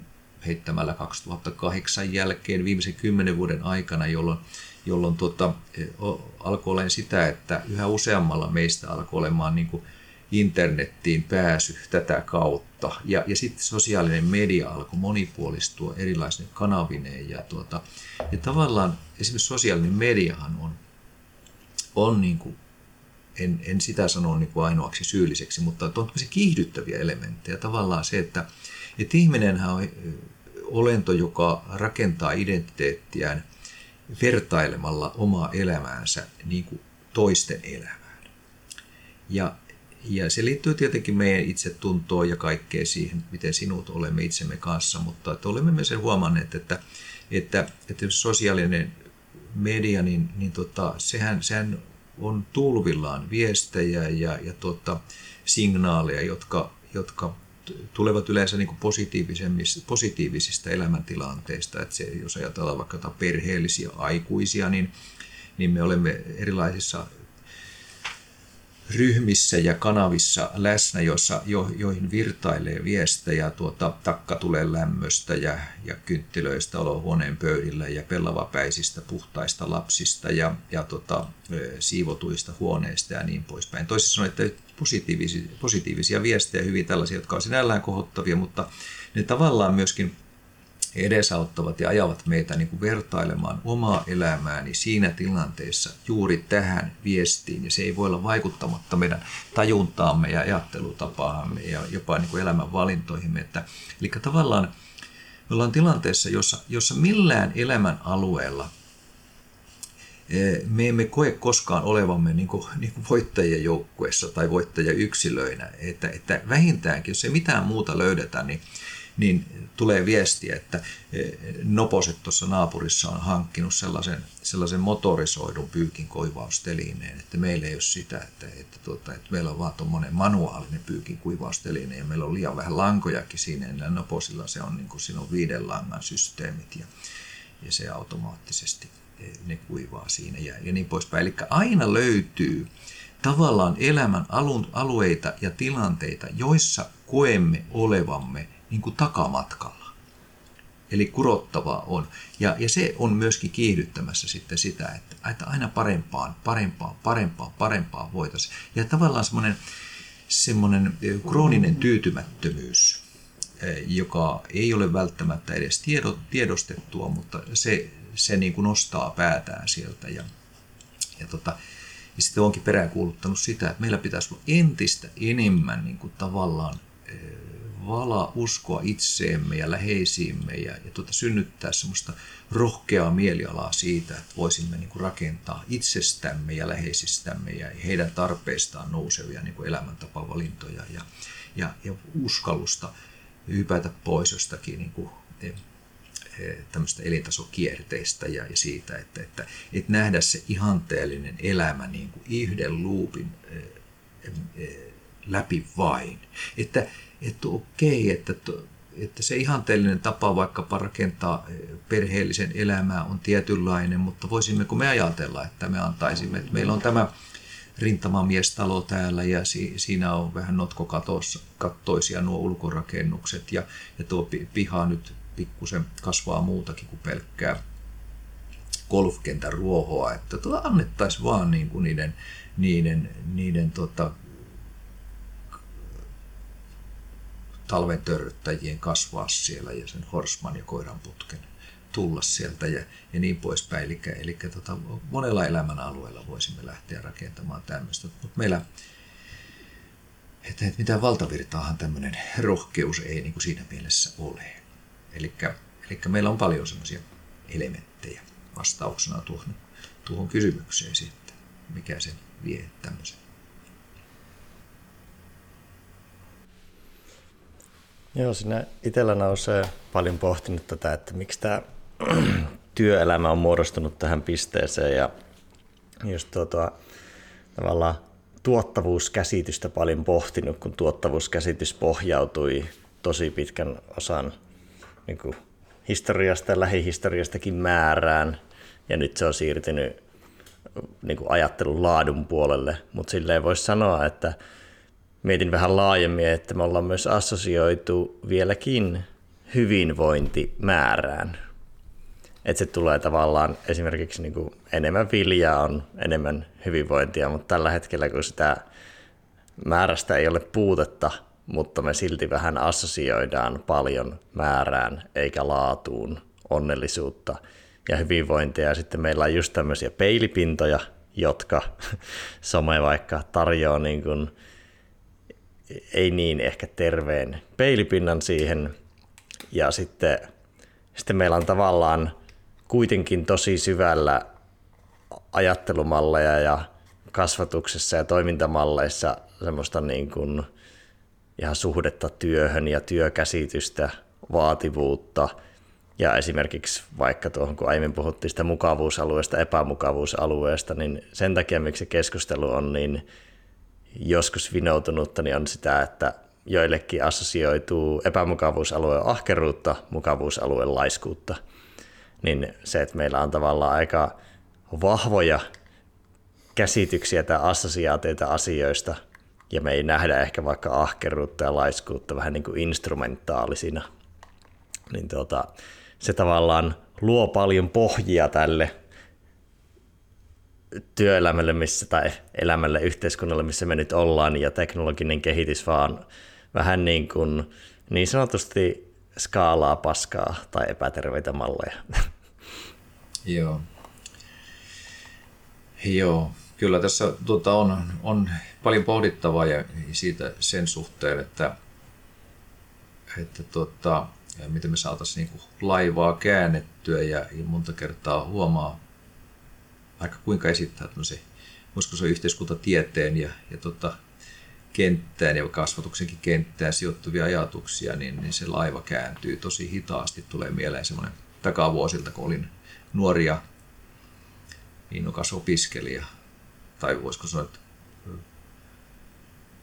tuotta palavamielinen opiskelija silloin luokanopettajaksi opiskelin ja kävin sitten uhoamassa jopa oman professorini työhuoneessa hänen vastaanottoaikana joskus niitä ajatuksia, niin tätä, muistan kun tämä, tämä Risu Partainen vanha jäärä kuunteli minua siellä ja tota, oli taas kuunnellut mun puheitani ja, ja varmaan liittyy ehkä niin graduun tekemiseenkin, mutta siinä sivussa mä ääneen ajattelin jotain muutakin, niin hän sanoi, että kuule, kuule tota, se johtuu siitä, että niin, se sanoi, että sä, Sä oot kuule näine, näine uudistusmielisine ajatuksineen ja, ja muutostarpeinesi, niin kuin, sä oot kuule kun tuota, niin semmoinen polvihousuinen pikkupoika valtamerihöyryn kannella. Ja sulla on kädessä, ja se valtamerihöyry, hänellä oli niin kyky puhua kuvaannollisesti. Valtamerihöyry on ankkuroitu paksuilla rauta teräskettingeillä sinne meren pohjaan ja se on siis ankkurissa. Ja sinä olet se polvihousuinen pikkupoika, jolla on kastelukannu kädessä. Ja sinä yrität sitten suolavettä valuttaa niihin ankkuritoueihin siitä kastelukannusta ja toivot, että ne ketjut ruostuisivat puhki ja se laiva kääntyisi. Että, että se on noin toivotonta. että, että monissa, monissa ympäristöissämme, kun me pyrimme, ajattelen nyt vaikka yliopistoa, yritämme saada muutosta aikaan, niin, niin puhumattakaan kokonaista yhteiskunnasta, niin en mä ihmettele myöskään sitä epätoivoa, mikä ihmisten ja, ja muutoksen muutoksen puhujille on, on siitä syntynyt sitten, että tätä se monta kertaa on. No mites tällainen tuli mieleen, kun mulla on eräs ystävä, joka tykkää aina letkauttaa, että kohtuus on kuoleman pelkoa, josta sitten itsellä on pompannut ajatus, että kohtuuttomuus on kuoleman pelkoa. Mitä ajatuksia herää? Joo. Tuo onkin aika mielenkiintoinen uusi näkökulma tavallaan, että se voisi olla todella kuoleman pelkoa. Mulla tulee mieleen yksi ystäväni, tuttavani, joka on tuommoinen ultrajuoksija. Ja mä sitten tämän Markon kanssa on monta kertaa jutellut siitä niin kuin tavallaan ultra, ultrajuoksun filosofiasta, että mikä siinä on se juttu että sitten mä oon kysynyt, että pääsit sä siinä niin kuin johonkin flowun siinä, siinä niin kuin se juoksun aikana, niin kuin paljonhan semmoisia juttuja myöskin, että ultrajuoksijat ja maratonarit ja tämmöiset, että kun juoksee todella pitkä, että siinä on niin kuin semmoinen, semmoinen tietynlainen flow-tila sitten lopulta, että on vaan se rytmi, joka Marko sanoi, että hän on nyt 15 vuotta vai 20 vuotta harrastanut sitä, että hän ei oikein koskaan päässyt siihen flowhun. Että hän, hän joskus päässyt ihan niin kuin silleen, niin kuin, että hän on voinut aavistaa, että mitä se voisi olla, mutta kyllä se on yhtä tuskaa se homma.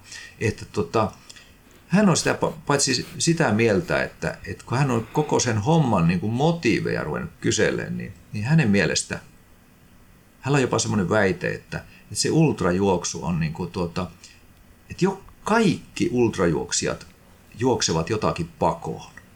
Että, että niillä on joku elämän kipupiste tavallaan, mikä, mikä pakottaa ne tekemään jotain ja sitten se on kanavoitunut heillä sen ultrajuoksuna sitten, että ne on niin jotain pakenioita sitten, että, että siellä on jotain niin kuin ihmisen syövereissä, jotain semmoista, mikä panee tekemään tämmöistä tuskallista prosessia kuin ultrajuoksu, että ei sitä flowta oikeastaan se koskaan, koska mä en tiedä, että teillä vastaus kysymykseen, mutta, tota, mutta se ei tällä niin tangeeraa sen kanssa, että, että että tota, monta kertaa varmaan on, että haemme vastauksia asioista, ei hyvinkin erilaisista, joskus työläistä, jopa tuskallisista asioista, mutta me emme välttämättä löydä niitä vastauksia sieltä. Ja, ja tota, näin.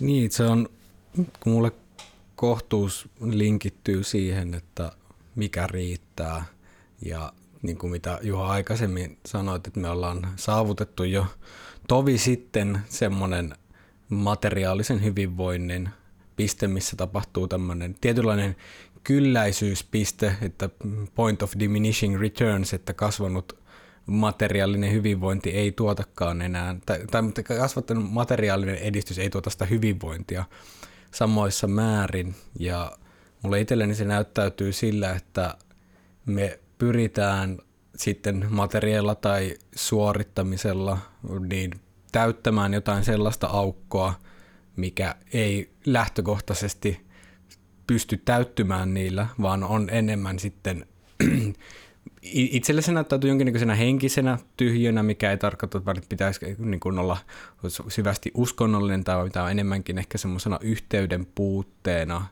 itseen ja niihin, justiin niihin omiin voimavaroihin, läheisiin, niihin asioihin, mitä, mitä nostit aikaisemmin just, että mitä sitten kun, jos elämässä keventää, niin tuo tilalle sitten enemmän sitä niin kuin, yhteyttä niihin oikeasti omiin intresseihin ja läheisiin, niin se, mulle se näyttäytyy vahvasti siltä, että me olla, jos mietitään tällaisesta tarvehierarkia näkökulmassa, että saavutetaan se tietty taso ja sen sijaan, että siirryttäisiin seuraavalle tasolle, niin vähän niin kuin Super Mariossa pompataan – pompataan tota noin, putkesta alas bonusrahakierrokselle ja sitten noustaan takaisin sille samalle tasolle uudestaan, eli sille materiaalisen suoriutumisen tasolle. Ja vedetään semmoista luuppia sen sijaan, että otettaisiin siitä yksi taso ylöspäin, mutta mikä on taas sitten meille ehkä yhteiskunnallisella tasolla huomattavasti vähemmän tutkittu, että mitä, mitä sitten seuraavaksi. Kyllä. Jees, tota niin, Kyllä se sillä lailla, että jos kokonaisuutena ajattelee meidän suhdettamme niin työelämään, että, että siihen liittyy niin omalla kohdalla niin vahvasti sillä ajatus, että, että tota, noita kirjoja, jotka erityisesti työelämää sivunneet ja sitten tätä, tätä kohtuuttakin ja, ja tota, tämmöistä vähän rennompaa elämän asennetta, niin tota, ensinnäkin tietenkin se, että, että kun tuli huomanneeksi, että monta kertaa niin kuin se matalemmalle asetettu taso myöskin riittää ja niissä tilanteissa varsin oivallisesti ja sitten, kun otetaan huomioon se kokonaisvaikutus, että, että ihmiset sillä, sillä matalimmalla suoritustasolla voi viittaa vaikka opiskelijoiden graduihin tai johonkin vastaaviin, niin synnyttää, saattaa synnyttää sitten tuo putken toisesta päästä paljon suurempaa niin kuin hyvinvointia tai semmoista, niin kuin tuota, voisiko sanoa, eh, miten tasapainoa oman sisimpäänsä ja ympäristönsä välillä. Ja että kun se jatkuva ryntääminen sinne niin kuin aina, että se, se on niin kuin, katse siellä kattolistassa. Ja, tota, ja siellä oli niin todella, todella paljon rohkaisevia kokemuksia sain niin kuin opettajana ja ohjaajana tähän suuntaan. Ja sitten mä niin kuin rupesin soveltamaan sitä myöskin sitten omaan, omaan työelämään ja, ja kysymään, että voisiko todella työelämässäkin toimia tällä tavalla, että voitaisiin vähän niin kuin monissa asioissa niin kuin rentoutua ja elää sen tilanteen ehdoilla enemmän ja, ja katsella vähän niin kuin laajemmasta perspektiivistä tätä asiaa ja kuinka ollakaan tuli, tuli niin kuin saaneeksi vahvistusta sillä ajatuksella. Että monta kertaa todellakin niin kuin se seiska miinus arjen mittelöissä riittää. Et se, se kuulostaa pahalta ja mä oon yritysjohtajien, jopa pörssi, pörssiyritysten johtajien kanssa käynyt tästä keskustelua ja sanoin, että heidän on niin kuin todella vaikea niin kuin hyväksyä tuommoinen ajattelutapa, mutta että he ei voi olla myöntämättä, että siinä on, niin kuin, siinä on niin kuin houkutuksensa kyllä.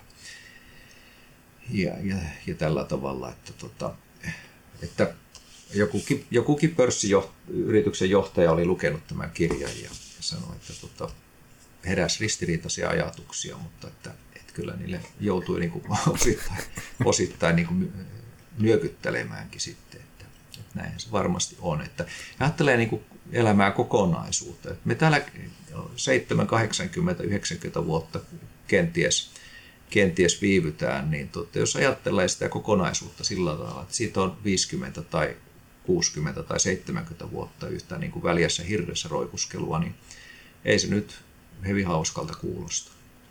Eli tota, että, että se niin mielekkyysperspektiivistä, niin sieltä löytyy myöskin niin perusteita ajatella asioita vähän toisin.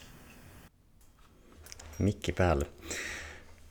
Niin, tuosta herää just sekin, että jos tavoittelee kaikessa sitä kymppiä ja peak performanceja, niin jossain tulee sit performanceja jossain osa-alueessa, että ei tavallaan ole olemassa yhtälöä ainakaan pitkäkestoisesti, että voisi tuottaa kymppiä koko ajan.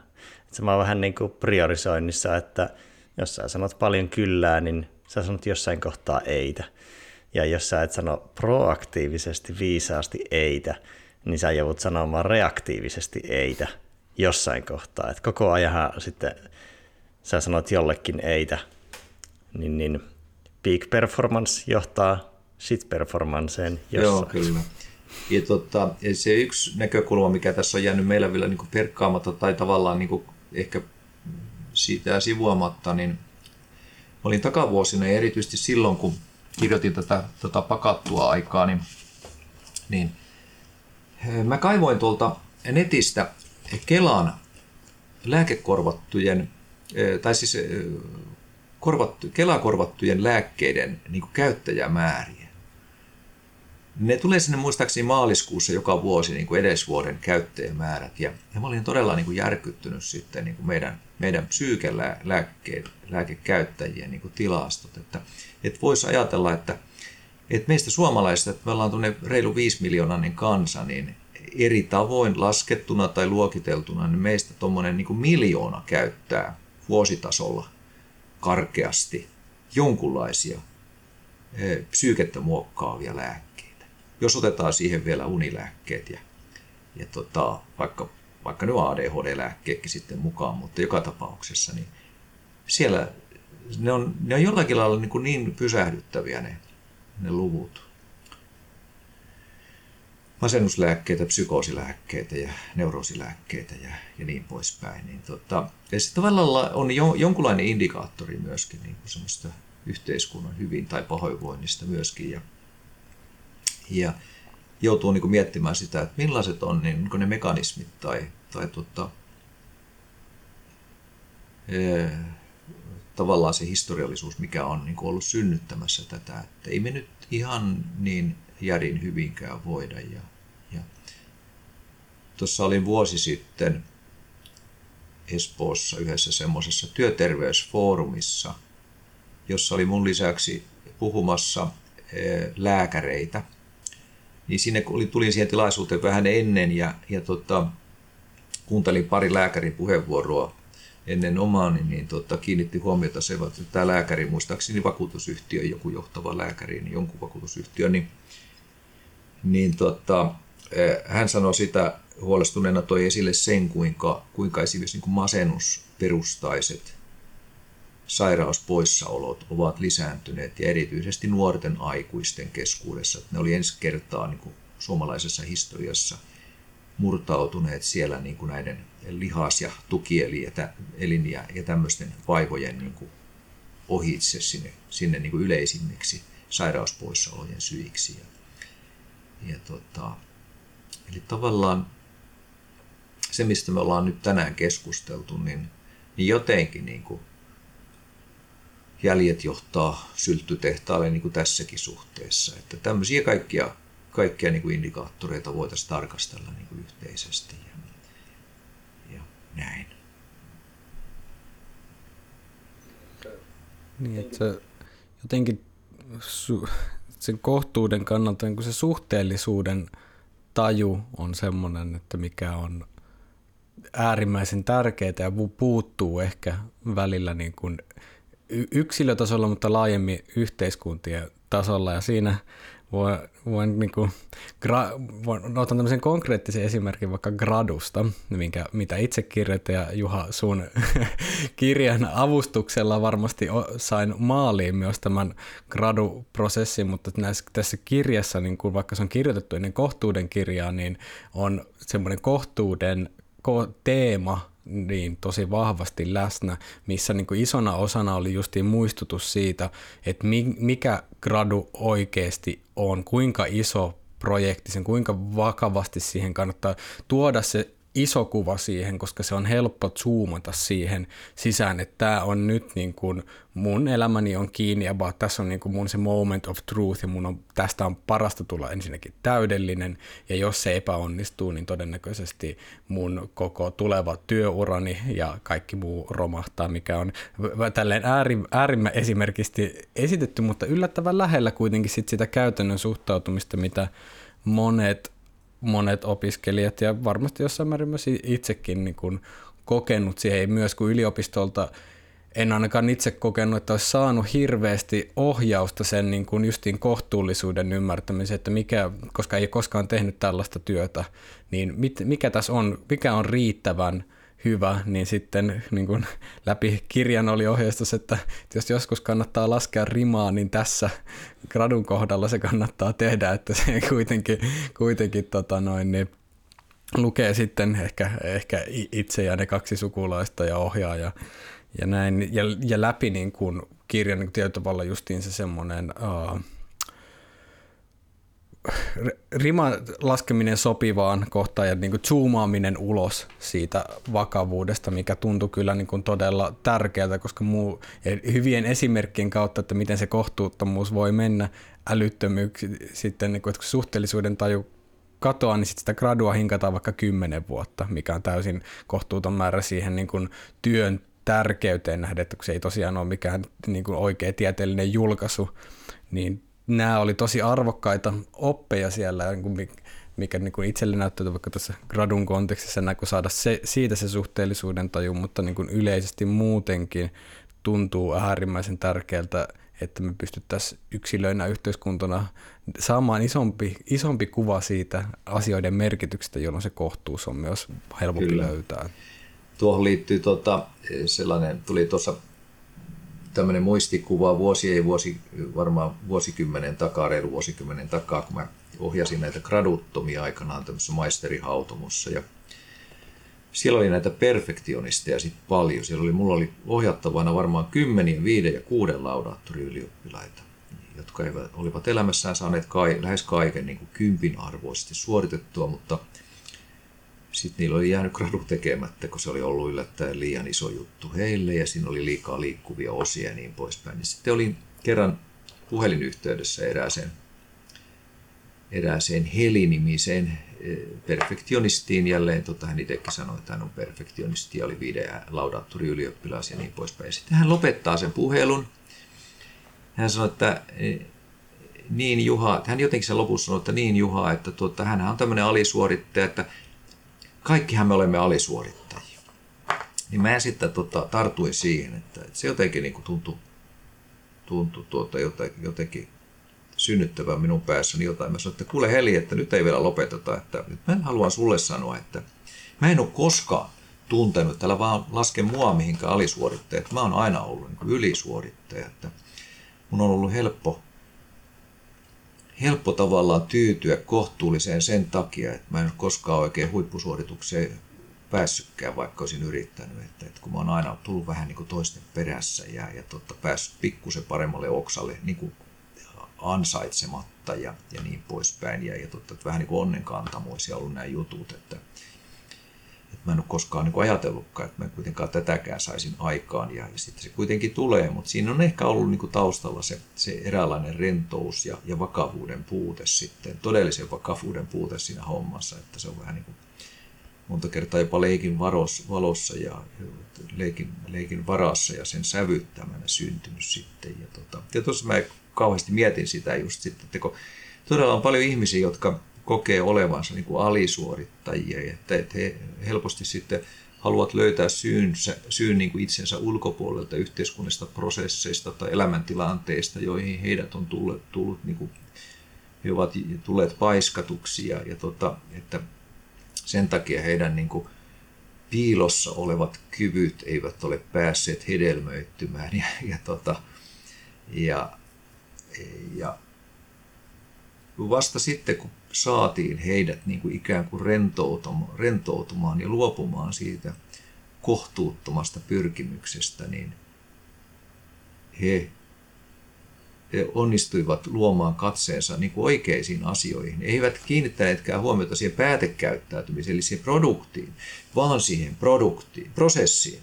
siihen, siihen mis, mitä oltiin juuri nyt tekemässä ja elämässä ja mitä voitiin alkaa lohkomaan ja pilkkomaan ja palastelemaan. Ja, ja kun asiat saatiin palasteltua ja pieniksi, niille pystyttiin antamaan nimet, aikataulut ja kaikki. Ja, ja todella, todella pienistä lähdettiin joskus liikkeelle. Että, että ihmiset oli ihan jumissa sen takia, että oli näiden, näiden äärimmäisten tavoitteiden niin kuin vankeja.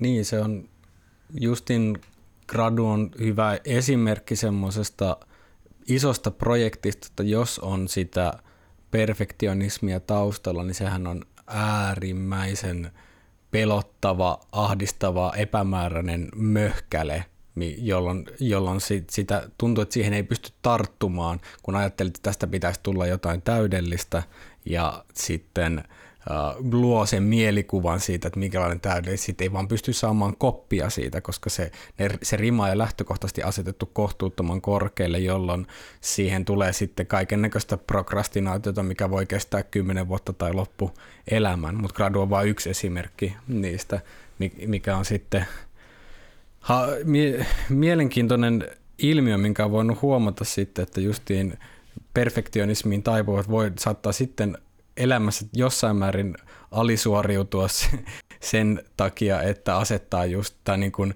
ne liian korkeat tavoitteet estää tekemästä niitä merkityksellisiä ja, ja niin kuin mahdollisesti suoriutumasta ollenkaan, koska se vaan on liian Kyllä, iso pihvi se on, se on niin kuin monelle, monelle myöskin lupa lykätä sitä projektia sen takia, että kun ei sitä kuitenkaan pysty tekemään niin kuin täydellisyyden, täydellisten ehtojen vallitessa ja olosuhteiden vallitessa ja siitä ei kuitenkaan tule se kympin arvoinen suoritus, niin se on paras keksiä jotain sijaistoimintoja. Ja tuota, ruveta, ruveta tuota, niin, laittamaan, laittamaan pohjapapereita keittiön laatikoihin. Niin, totta. Joo, toi lupa, lupa on myös semmoinen, että sillä voidaan sivuuttaa se. Ehkä siinä on myös, että jos on identiteetti jollain tavalla sitoutunut semmoiseen täydelliseen ajatteluun, niin sitten siinähän on myös riski, just että jos tekee jotain semmoista, että mikä ei olekaan ihan täysin, se ei olekaan ihan täydellistä, niin sehän on myös jonkinnäköinen identiteetti kriisi, se rikkoo sitä kuvaa siitä, että minä, minä pystyn tekemään kaiken täydellisesti. Sitten onkin se joku juttu, että no se ei ollut ihan täydellinen, kyllä, se oli ysin joo. homma. Niin se kyllä on se on, kyllä se, sen kanssa varmaan niin kuin moni joutuu sitten kun tavallaan se prosessi läpi käymään, mutta tota, että voiko, voiko sallia itselleen tällaisen. Ja, ja tota, mä luulen, että, että se ihminen, joka kuitenkin sen pystyy tekemään, niin kuin munkin ohjauksessa aikanaan sitten, niitä kuitenkin kymmeniä sellaisia ratkaisuja tehtiin, niin, niin he jollakin lailla kokivat ehkä niin kuin miten mä sanoisin, eivät nyt ehkä niin kuin suoranaisesti eheytyneet, mutta pystyvät tekemään jonkinlaisen sisäisen rauhan itsensä kanssa ja, ja tota, karistamaan harteiltaan jotakin semmoista kuormaa, mikä oli ollut heillä kenties niin kuin 25 vuotta, jolloin, jolloin niin kuin itse oli odottanut itseltä paljon ja, ja lähipiiri, esimerkiksi perhe oli odottanut paljon ja oli tottunut sen saamaan – ja sitten oli vielä, vielä ehkä niin kuin opettajat siellä yliopistossa, jotka, jotka olivat kaiken päälle odottaneet siltä, siltä tähtiopiskelijalta sitä huippu, huippugradua. Tästä pomppaa mieleen just tuosta, että hakeeko omaa arvontuntoa tuloksista vai yrittämisestä. Ja just vaikka, olisi, vaikka olisikin kovat tavoitteet, niin onko se fokus siellä ideaaleissa ja päämäärässä vai nimenomaan sillä prosessissa niin tästä tulee, nousee mieleen kunnianhimo, jota teemaa olet säkin. Muistan, muistan, että olet pyöritellyt ja käsitellyt, niin, ja tämä taas linkittyy myös tuohon meidän aiempaan keskusteluun siitä meidän niin kuin yhteisöstä ja yhteiskunnasta, niin se on mielenkiintoista, että meillä on yhteiskunta, jossa kunnianhimo on hyve.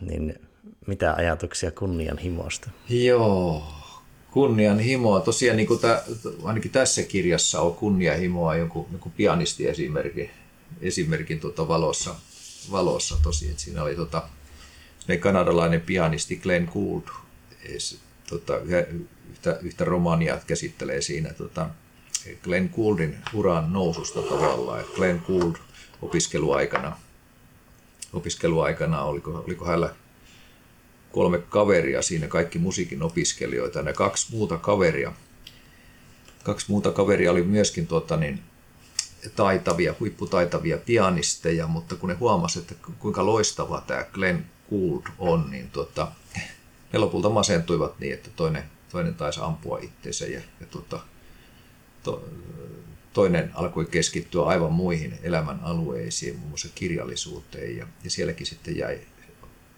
asiat syntymättä, kun hän oli niin kunnianhimoinen, hän olisi saa kaikki täydelleen onnistumaan ja tavallaan siinä. Että, että, niin, se voi, jos sen termin niin purkaa, kunnia ja himo. Se siinä, ja silloin kun me himoitaan jotakin, niin voisi ajatella, että on päässyt niin lapasesta. Eli mopo on päässyt keulimaan ja, ja tota, me himoitaan kunniaa niin valtavasti, että mikään ei tunnu enää niin, niin tärkeältä kuin se, että saada sitä kunniaa. Ja kyllähän sitä, sitä ja tota, sehän se jollakin lailla ristiriitaista on, että se on todellakin niin kuin sanot Jussi, että se on jollakin lailla ihailtavaa ja, ja tota, jopa arvostettu piirre. Ja, ja jälleen erityisesti, no urheilussa tietenkin, mutta tota, sitten, sitten se on myöskin taloudessa ja bisneksessä ja tämmöisissä. Että, että ollaan, täytyy olla nälkäinen ja kunnianhimoinen, sopivasti nälkäinen, jotta saa syntymään jotain. No pelottaa ja, ja tota, niitähän on paljon, siis pelottaa aina sellaisen, sellaisen äärellä, kun nähdään, että esimerkiksi haetaan johonkin organisaatiotyöntekijöitä, jotka, joiden pitäisi olla nälkäisiä ja kunnianhimoisia ja, ja tota, rajattomasti antautuvia ja asialleen antautuvia. Ja se, silloin, se, silloin voisi antaa jonkunlaisen uraneuvon asiaa harkitsevalle, että pidä näppisi erossa tuosta paikasta. Että se ei ole sun juttu. Kuka ties tuhoaa sun elämässä. Eikö nälkä ole kuitenkin sitten jonkin asteista tyytymättömyyttä niin kuin, ja fyysinen nälkä, niin se on, se on helposti ratkaistavissa, että syö burgeria, se, se tota, tyytymättömyys vaihtuu jonkinasteiseksi kylläisyydeksi, mutta jos se on enemmän henkisellä, mentaalisella tasolla olevaa nälkää, niin se on taas semmoinen, että, tai just, että kun se on tietyllä tavalla, sitä puhutaan välillä hyveenä, että mäkin olen lukenut vaikka artikkeleita, kuinka joku urheilija selittää just, että tyytyväisyys on vähän niin kuin huippusuorituksen esto, että, niin kuin, että ei, huippusuorituksia ei tule, että jos oot, jos oot mihinkään tyytyväinen. Ja niin kuin, no okei, no sitten voit saada niitä suorituksia X määrän aikaa, mutta jos se kylläisyys ei missään tule, niin se tuntuu tällainen niin kuin just ehkä hyvinvoinnin tai ihmisenä elämisen merkityksellisyyden kannalta niin aikaa – niin kuin ontolta lopulta. Ja se kunnianhimokin on hauska, että jokainen, jokainen, joka on kunniaa joskus hakenut ja päässyt vähän aikaa maistamaan, niin on voinut kyllä myös huomata sen, että se maku liukenee suusta aika nopeasti ja jättää sitten, se jättää myös niin kuin halun sitten, että vähän niin kuin se olisi soke, puhdasta sokeria. Maistuu hetken hyvältä, mutta sen jälkeen niin jää vähän semmoinen ontto Saisiko Kyllä, ja tähän liittyy vielä semmoinenkin asia, että tota, mä joskus sanonut, että, että me harvoin olemme täällä niin kuin tavallaan yksin sitten, että, että aika monet me, meistä on niin perheellisiä tai sitten ylipäätään lähipiirissä ihmisiä, joihin niin kuin tekemisemme ja kenties sen, se, vaikkapa se kunnianhimoisuutemme sitten heijastuu. Että mä tota yliopistossa, kun mun piti joskus esitellä joissakin yhteyksissä jatko-opintojen mahdollisuutta. Että täällä voi opiskella tohtoriksi, kun mäkin olen professori, niin mä ohjasin sitten tohtoriopiskelijoita, niin se herätti jonkun verran hämmennystä siellä yliopistossa, kun mä, mut oli tilattu taas johonkin tilaisuuteen, tilaisuuteen tuota, esittelemään jatko-opintojen mahdollisuutta, niin mä kerron, että mun, mun tehtävä olisi periaatteessa esitellä näitä jatko-opintojen mahdollisuutta, mutta mun viestini on, että jos teillä on siellä teidän kunnassa – kunnassa toimiva kansalaisopisto ja siellä on jotain pirteitä pirtanauhakerhoja, niin ilmoittautukaa mieluummin niille kuin että alkaisitte opiskelemaan tohtoriksi, koska, koska se tohtoriksi opiskelu vie 10 vuotta ja se pirtanauhakurssi kestää paljon vähemmän ja se tuo paljon enemmän mielekkyyttä teidän elämään kuin se tohtoriksi opiskelu. Että tohtoriksi opiskelu, niin se tarkoittaa pelkästään sitä, että te olette väljässä hirressä 10 vuotta, vaan teidän lähipiirinne on. Että se heijastuu niin kuin kymmenen ihmiseen tyyliin ja sitä paitsi tuota, maailma on täynnä tyhmiä ja köyhiä tohtoreita, että ei, ei, ei tämä homma kannata. Että, tuota, että ei esimerkiksi yliopistot pysty työllistämään tohtoreita teollisuudesta ja yrityselämästä puhumattakaan. Että tuota, käyttäkää elämänne johonkin niin kuin mielekkäämpään asiaan. Tämähän ei ollut ehkä niin kuin yliopiston ohjeiden mukainen puhe, mutta näin, näin mä kerron. Ja mulla oli sitten lopulta aika vähän ohjattavia, että, että kaikkea Mä sitten, jos te olette tämän koeponnistuksen läpikäyneet ja haluatte sitten opiskella tohtoriksi, niin tervetuloa. Mutta, tuota, mutta miettikää ensin se kansalaisopiston tarjonta. Tässä villasukat on arvokkaampi vaihdannan väline kuin Kyllä. paperi.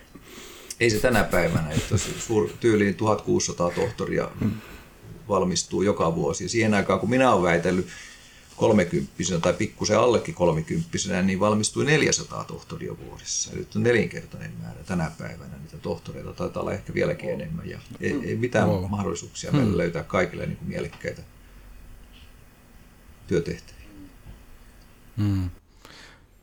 Toi, toi on tosi tärkeä pointti toi ne hei, oman kunnianhimon heijastusvaikutukset niin kuin lähipiiriin, mikä on semmoinen, se on sitä behind the scenes juttua, mitä ei yleensä, kun me nostetaan uh, mediassa vaikka erilaisia huipputyyppejä, niin se on se behind the scenes juttu, mikä, mikä sitten saattaa löytyä ehkä jostain elämäkerrosta tai jostain, että mitä tämmöisten aina töissä grindaavien huippusuorittajien lähipiirissä, niin monesti sinne heijastuu sitten se, että en ole ensinnäkin pelkästään se unohdeta, että, että monesti lähipiiri on tukenut valtavasti, että vaikka me luodaan semmoista yhden ihmisen sankarimyyttiä, niin kyllä siellä on ne tukijoukot, ei niin kuin yksi ihminen pysty yksin menestymään, mutta myös sitten se, että jos on sitä kunnianhimoa ja tyytymättömyyttä, niin kyllä siitä joutuu lähimmäiset. Y- yleensä se kaikista lähimmäinen ensimmäinen ja sitten sitä, mitä lähempänä, niin sitä enemmän se heijastuu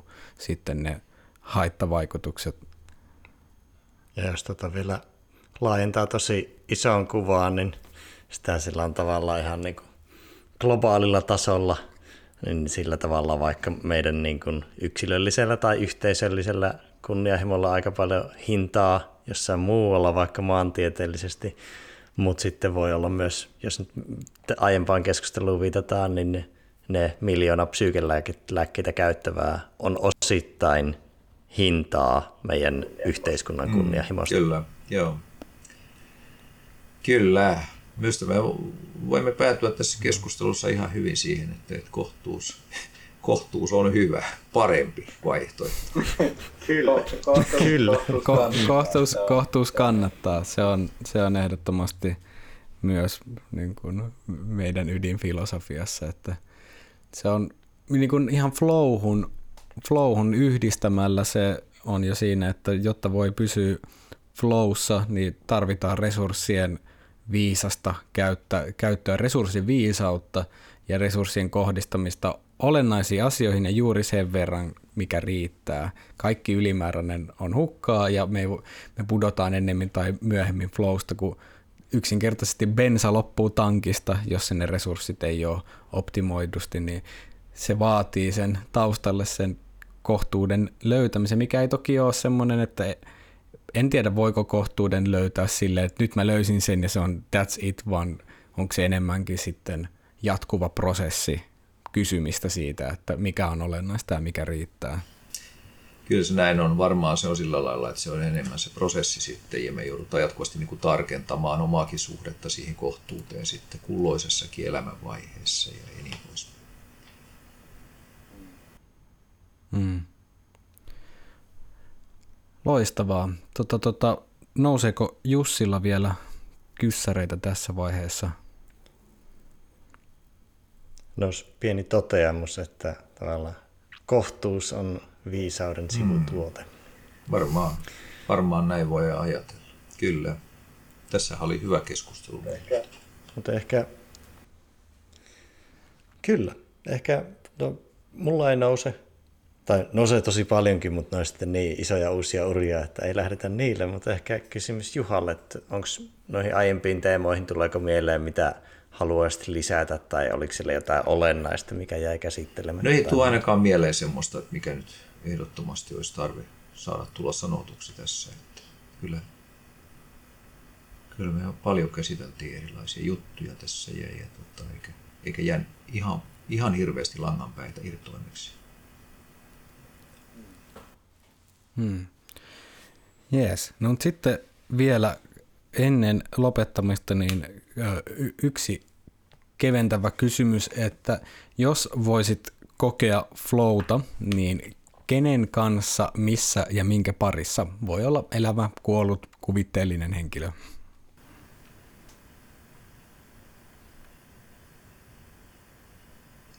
Jaa, oli niin nopea kysymys, mutta eikä tule mieleen tuossa, että, tuota, kenen kanssa, niin edesmennyt isäni, joka, joka poistui aja, ajastamme jo kymmenen vuotta sitten, mutta to, se, sitten, sitten kun ihmiset on poissa, niin sitä huomaa, että, tuota, että jotain ehkä jäi sanomatta tai kokematta. Hänen kanssaan toki paljon tein kaiken näköistä, mutta, tuota, mutta jotenkin ajattelin, että, että nyt on 10-11 vuotta kulunut, 12kin taitaa olla nyt kulunut siitä – siitä, niin tota, tänä aikana itsekin on tavallaan niin kuin eri, eri ihminen ehkä niin kuin siinä mielessä ja tota, haluaisi ehkä kokea jotakin niistä puuhailusta. Me paljon pikkupoikana olin, olin kalassa ja nimenomaan talvikalassa isäni kanssa ja tota, siinä oli paljon semmoista viipyilevää rauhallisuutta, kontallaan oloa mereen jäällä viimaisessa pohjoissuomalaisessa tuulessa, joka oli niin kuin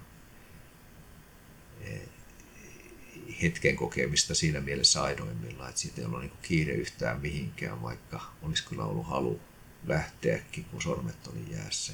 Tai joka tapauksessa. Ehkä jotain semmoista. Hmm. Kyllä. No, sitten vielä, että mistä, jos kuulijat haluaa tutustua tarkemmin syventyä lisää sun tekemisiin, niin minkä näköistä kanavista löytää? Joo, kanavia tietenkin. Mä en sosiaalisessa mediassa eh, hirveän niin kuin, totta, säästeliästi. LinkedInissä olen, olen mukana kohtuullisen aktiivisesti ja olen ihan tarkoituksella säästänyt itseäni ja pitänyt kohtuuden siinä, että, tota, että siellä olen sitten mukana. Siellä voi postauksiani lukea, ja, mutta ja sitten sitten ne kanavat on todellakin näitä, näitä tuota, kirjakanavia siinä mielessä, että tuota, olen sanonut, että, että kirjojani saa hyvin varustetuista kirjastoista. Ja, ja niitä löytyy myöskin äänikirjoina. E, tuota, tänäkin syksynä tulee vanhoja kirjoja. Gummerus, joka kustansi aikanaan neljä kirjaa, niin lähestyy minua viime keväänä, että tuota, onko, onko mitään sitä vastaan, että, että ne tuotetaan äänikirjoiksi ne vanhat kirjani ja ne oli kasvatusaiheisia ja siellä oli sitten, siellä oli muun muassa tuo pakattu aika, joka kuuluu tähän sarjaan, joka ei ole ollut äänikirjana, mutta tämä äänikirjoina nykyään ihmiset tykkäävät kuunnella, niin ja tota, suuri osa niistä todella löytyy. Muistaakseni lokakuussa tuli nekin neljä kirjaa äänikirjoina ja tämmöisiä. Jees, me laitellaan linkkejä sitten kuulijoille tuonne show notesiin, niin sieltä pääsee sitten pienimmän vastuksen kautta Kyllä niin vaan. suoraan, suoraan tota noin, niin lähteelle.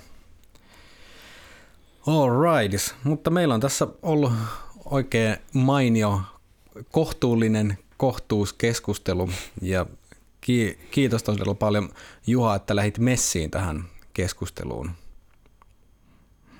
Kiitos myös Jussi ja kiitos sinä arvon kuulijamme ja toivotamme sinulle erittäin kohtuullista päivän jatkoa ja muista kysyä, mikä riittää. Tämä riittää. Kiitos. Kiitos. Kiitos. Kiitos ja kuulemiin kohtuutta kaikkien päivään.